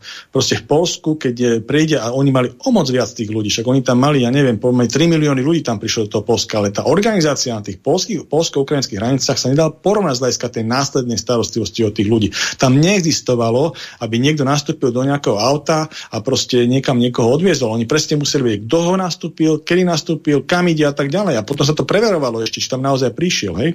V Nemecku alebo kde kade. U nás sa proste prišlo, naozaj sa do auta nikto nič nehovoril, lebo treba povedať, že to sú také veci, ktoré ohrozujú nielen ako nás, ale aj tých samotných Ukrajincov. Však treba povedať, tam sú aj na Slovensku, alebo nejaké tie zločienské skupiny, alebo aj v okolitých štátoch. Hej? A hlavne, keď prídu také, také nejaké ženy mladé s tými deckami, tak sú veľmi zraniteľné Mm-hmm. Prešiel takýto obchod s bielým mesom a tak. Takže to je obojstranné. Treba tieto veci zabezpečovať tak, aby sa to riziko nejakej kriminality na obidvoch stranách minimalizovalo, alebo teda úplne tomu zamedzilo. A toto musí robiť e, Mikulec a komunikovať to. Ja som nepočul jedno tlačovku, nepočul som jednu tlačovku policajného prezidenta k týmto témam. To by mal sa vyjadrovať jednoznačne, jak sú tieto veci zabezpečené. Toto veľmi chýba. Ja vravím, že táto, táto vláda však Mikulcovi, ministrovi Mikulcovi tú komunikáciu vyčítali aj e, tí koaliční partneri, ale toto už není o vyčitkách predsa. Hej, to proste sa musí vymedziť nejaká politická zodpovednosť a a tak ďalej. Proste tá, tá kultúra e, v tom štáte e, touto vládou vyšla dosť dole, musím povedať, že keď boli vlády predchádzajúce, minimálne toho Roberta Fica, nech bol aký bol, ale už nejakých tých pár ministrov odtiaľ odišlo, hoci po všelijakých tých peripetiách, ale odišlo. Táto, táto vláda proste sa k tomu chová troška inak. No. A myslím si, že aj tá mm, mediálna obec nevytvára až taký tlak, jak keby e, zohľadňovalo to, že tá alternatíva, čo ja súhlasím, opozičná alternatíva voči tejto vláde je pomerne slabá, keď sa zoberete opozičné lavice, myslím parlamentná. Hej? Takže, ale to nemôže byť dôvod na to, aby sme my nejakým spôsobom rezignovali na neresti toho štátu. Proste musíme to vyžadovať a, a umožňovať, aby keď je parlamentná opozícia problémová, aby sa vytvorila a dostala mediálny priestor a iná, iná opozícia, ktorá ostala mimo parlamentu alebo iní záujem ľudia a tak ďalej. Čo tu ja vidím, že je tu veľký problém. A keď to práve tie médiá, ktoré ten priestor nedávajú na Slovensku, vyčítajú Maďarsku, tak to tiež nie je s kostolným poriadkom. Lebo ja si myslím, že proste tu máme tiež tie problém prístupu do médií, aby sa o vás dozvedeli. Hej? To ako, však preto aj počúvateľnosť týchto alternatívnych médií, týchto internetových rádií je taká vysoká, pretože máme tu nejaký gaps na trhu. To proste je tak, že vlastne mnohí ľudia, ktorí sú racionálni, dostávajú ten vonkajší priestor. Tam dostávajú stále tí istí ľudia, stále tí istí ľudia z rôznych období. Hej? Mm-hmm. Teraz sa vyjadrujú k veciam Iman Mikuloš alebo Mikuláš Durinda, ktorí treba povedať, že odchádzajú v ťažkých korupčných podozreniach do svojich funkcií. V ťažkých korupčných podozreniach. A druhá, druhá vec, mali tiež nejaké veci v rámci toho riadenia štátu, jak sme povedali, ten odpredaj strategických podnikov, ktoré doteraz, a hlavne v tých krízových obdobiach sa preukazujú, že boli problémové. Hej? A vidíme to, že boli problémové. Že nemáme tie zlaté vajce, nevieme to obslužiť, nevieme to zabezpečiť po slovenských štát, že to proste vyvezené. Spravujú to iné štátne podniky z iných štátov. Pánko, máme ešte nejaké otázky. Napísal nám ešte raz e, jednu otázku ten poslucháč Kvak, ktorý píše Ďaká za odpoveď, mal by som ešte jednu otázku k TBC, ak môžem. Ako pán doktor spomínal, na Slovensku sme dosť dobre eliminovali TBC. Otázka je preto, máme kapacity a personál a vôbec skúsenosti s liečením TBC? Ak sme to už dávno nemali? Ďakujem za odpoveď. Tak e, mali sme špecializované pracovisko s veľkou tradíciou v Vyšných Hágoch, kde vlastne tieto veci sa riešili, ale tým, že to eradikovalo, tak samozrejme v rámci kazuistiky sa to už v rámci riešilo, lebo nevideli sme tie živé prípady, čiže už len knižne alebo atlasovo, ale viem, že v štátnych rezervách sa vždycky nejaké tie medikamenty na to uschovávajú, takže kontrolujú sa doby expirácie a potom sa to vyraďuje a dokupujú sa nové, takže predpokladám, že na nejaké to ložisko, hej, lokálne ložisko TBC sme pripravení a vieme to riešiť, má to na starosti určite uh, hlavný hygienik ako gestor týchto vecí ale pokiaľ by to bolo nejaké masové, tak to neviem povedať. Hej. Ale nepredpokladám, že takému niečomu došlo, ale z hľadiska malého ložiska si viem predstaviť, že by sa lokálne epidemické opatrenia urobili a tá vec by sa mm, nerozširovala ďalej. Ten záchyt, záchyt sme schopní spraviť už teraz v kapacity. Čas sa nám veľmi kráti ešte ďalšie otázky. Napísal nám poslucháč Igor. Ukrajina má rozlohu o 50 tisíc kilometrov väčšiu ako Francúzsko. Bojové operácie sú na cirka 15 až 20% územia. Prečo k nám púšťame utečencov, ak si, ich, ak si ich v pohode vie poriešiť Ukrajina sama? Ďakujem za odpoveď, Igor. Je to veľmi racionálna otázka. Treba povedať, že nad niečím takým sa zamýšľali vlastne uh, aj v rámci NATO a hlavne po tom polskom návrhu, ktorý vychádzal z toho, že uh, samozrejme, že okolo 4 milióny ľudí prešlo hranice smerom do von z Ukrajiny ale je tam aj nejaká tá e, vnútor, vnútorný pohyb. To znamená z toho východu, kde prebiehajú tie bojové operácie a vojna, na, na ten západ, kde vlastne tie operácie nie sú, či je tam aj nejaká, nejaké vnútorné utečenské pnutie a že by sa vlastne na tom území Ukrajiny z hľadiska Lvovskej oblasti alebo Volinskej oblasti alebo Zakarpatskej Ukrajiny, ktoré zhraničia s, s Európskou úniou, mohli, mohli tieto veci saturovať a pomôcť. A tam vlastne myslel eh, Kačinský v rámci toho svojho plánu, že by bolo aj nejaké to vojenské krytie týchto, týchto záchranárov a tých operácií, tých táborov, aby som to nazval proste. Ale e, skončilo to na tom, že vlastne nevieme zabezpečiť tú, tú, e, tú bezpečnosť, pretože NATO sa ako celok rozhodlo, že nemôže vstúpiť nejakým spôsobom e, vojensky do, do, na Ukrajinu v žiadnom prípade. Takže to padlo a potom vlastne nevieme zabezpečiť ani samotný, samotný tých e, záchranárov alebo tú humanitárnu pomoc z bezpečnostných dôvodov. Takže na tomto to celé padlo a robí sa to vlastne vo vnútrozemí alebo v rámci štátov Európskej únie, kde vlastne my máme plnú, plnú výkonnú právomoc. Takže toto, toto tomu zabranilo, ale rozmýšľalo sa nad tým podobným spôsobom, ako nad tým rozmýšľa posluchač. Ale na tom toto skončilo, na otázkach bezpečnosti. Určite áno. Bohužiaľ, čas dnešnej relácie nám uplynul. Mne už ostáva len veľmi pekne poďakovať našim poslucháčom za množstvo otázok. Takisto aj, te, aj vám, Palko, za odpovede a vysvetlenie situácie, aká je momentálne na Ukrajine, ako je to ohľadom toho platenia s rublom a takisto ako to prebehlo v Maďarsku, čo sa týka tých parlamentných volieb. Ja sa s vami lúčim a teším sa o 4 týždne na ďalšie pokračovanie relácie politické rozhovory s doktorom Pavlom Nemcom. Do počutia. Ja sa lúčim. Do počutia. Vysielací čas dnešnej relácie veľmi rýchlo uplynul, tak sa s vami zo štúdia Banska Bystrica Juh lúči moderátor a zúkar Miroslav Hazucha, ktorý vás touto reláciou sprevádzal. Vážené poslucháčky a poslucháči, budeme veľmi radi, ak nám zachováte nielen priazeň, ale ak nám aj napíšete vaše podnety a návrhy na zlepšenie relácie, lebo bez spätnej väzby nebudeme vedieť relácie zlepšovať, za čo vám opred veľmi pekne ďakujem. Do počutia počutia. Táto relácia vznikla za podpory dobrovoľných príspevkov našich poslucháčov. I ty sa k ním môžeš pridať. Viac informácií nájdeš na www.slobodnyvysielac.sk Ďakujeme.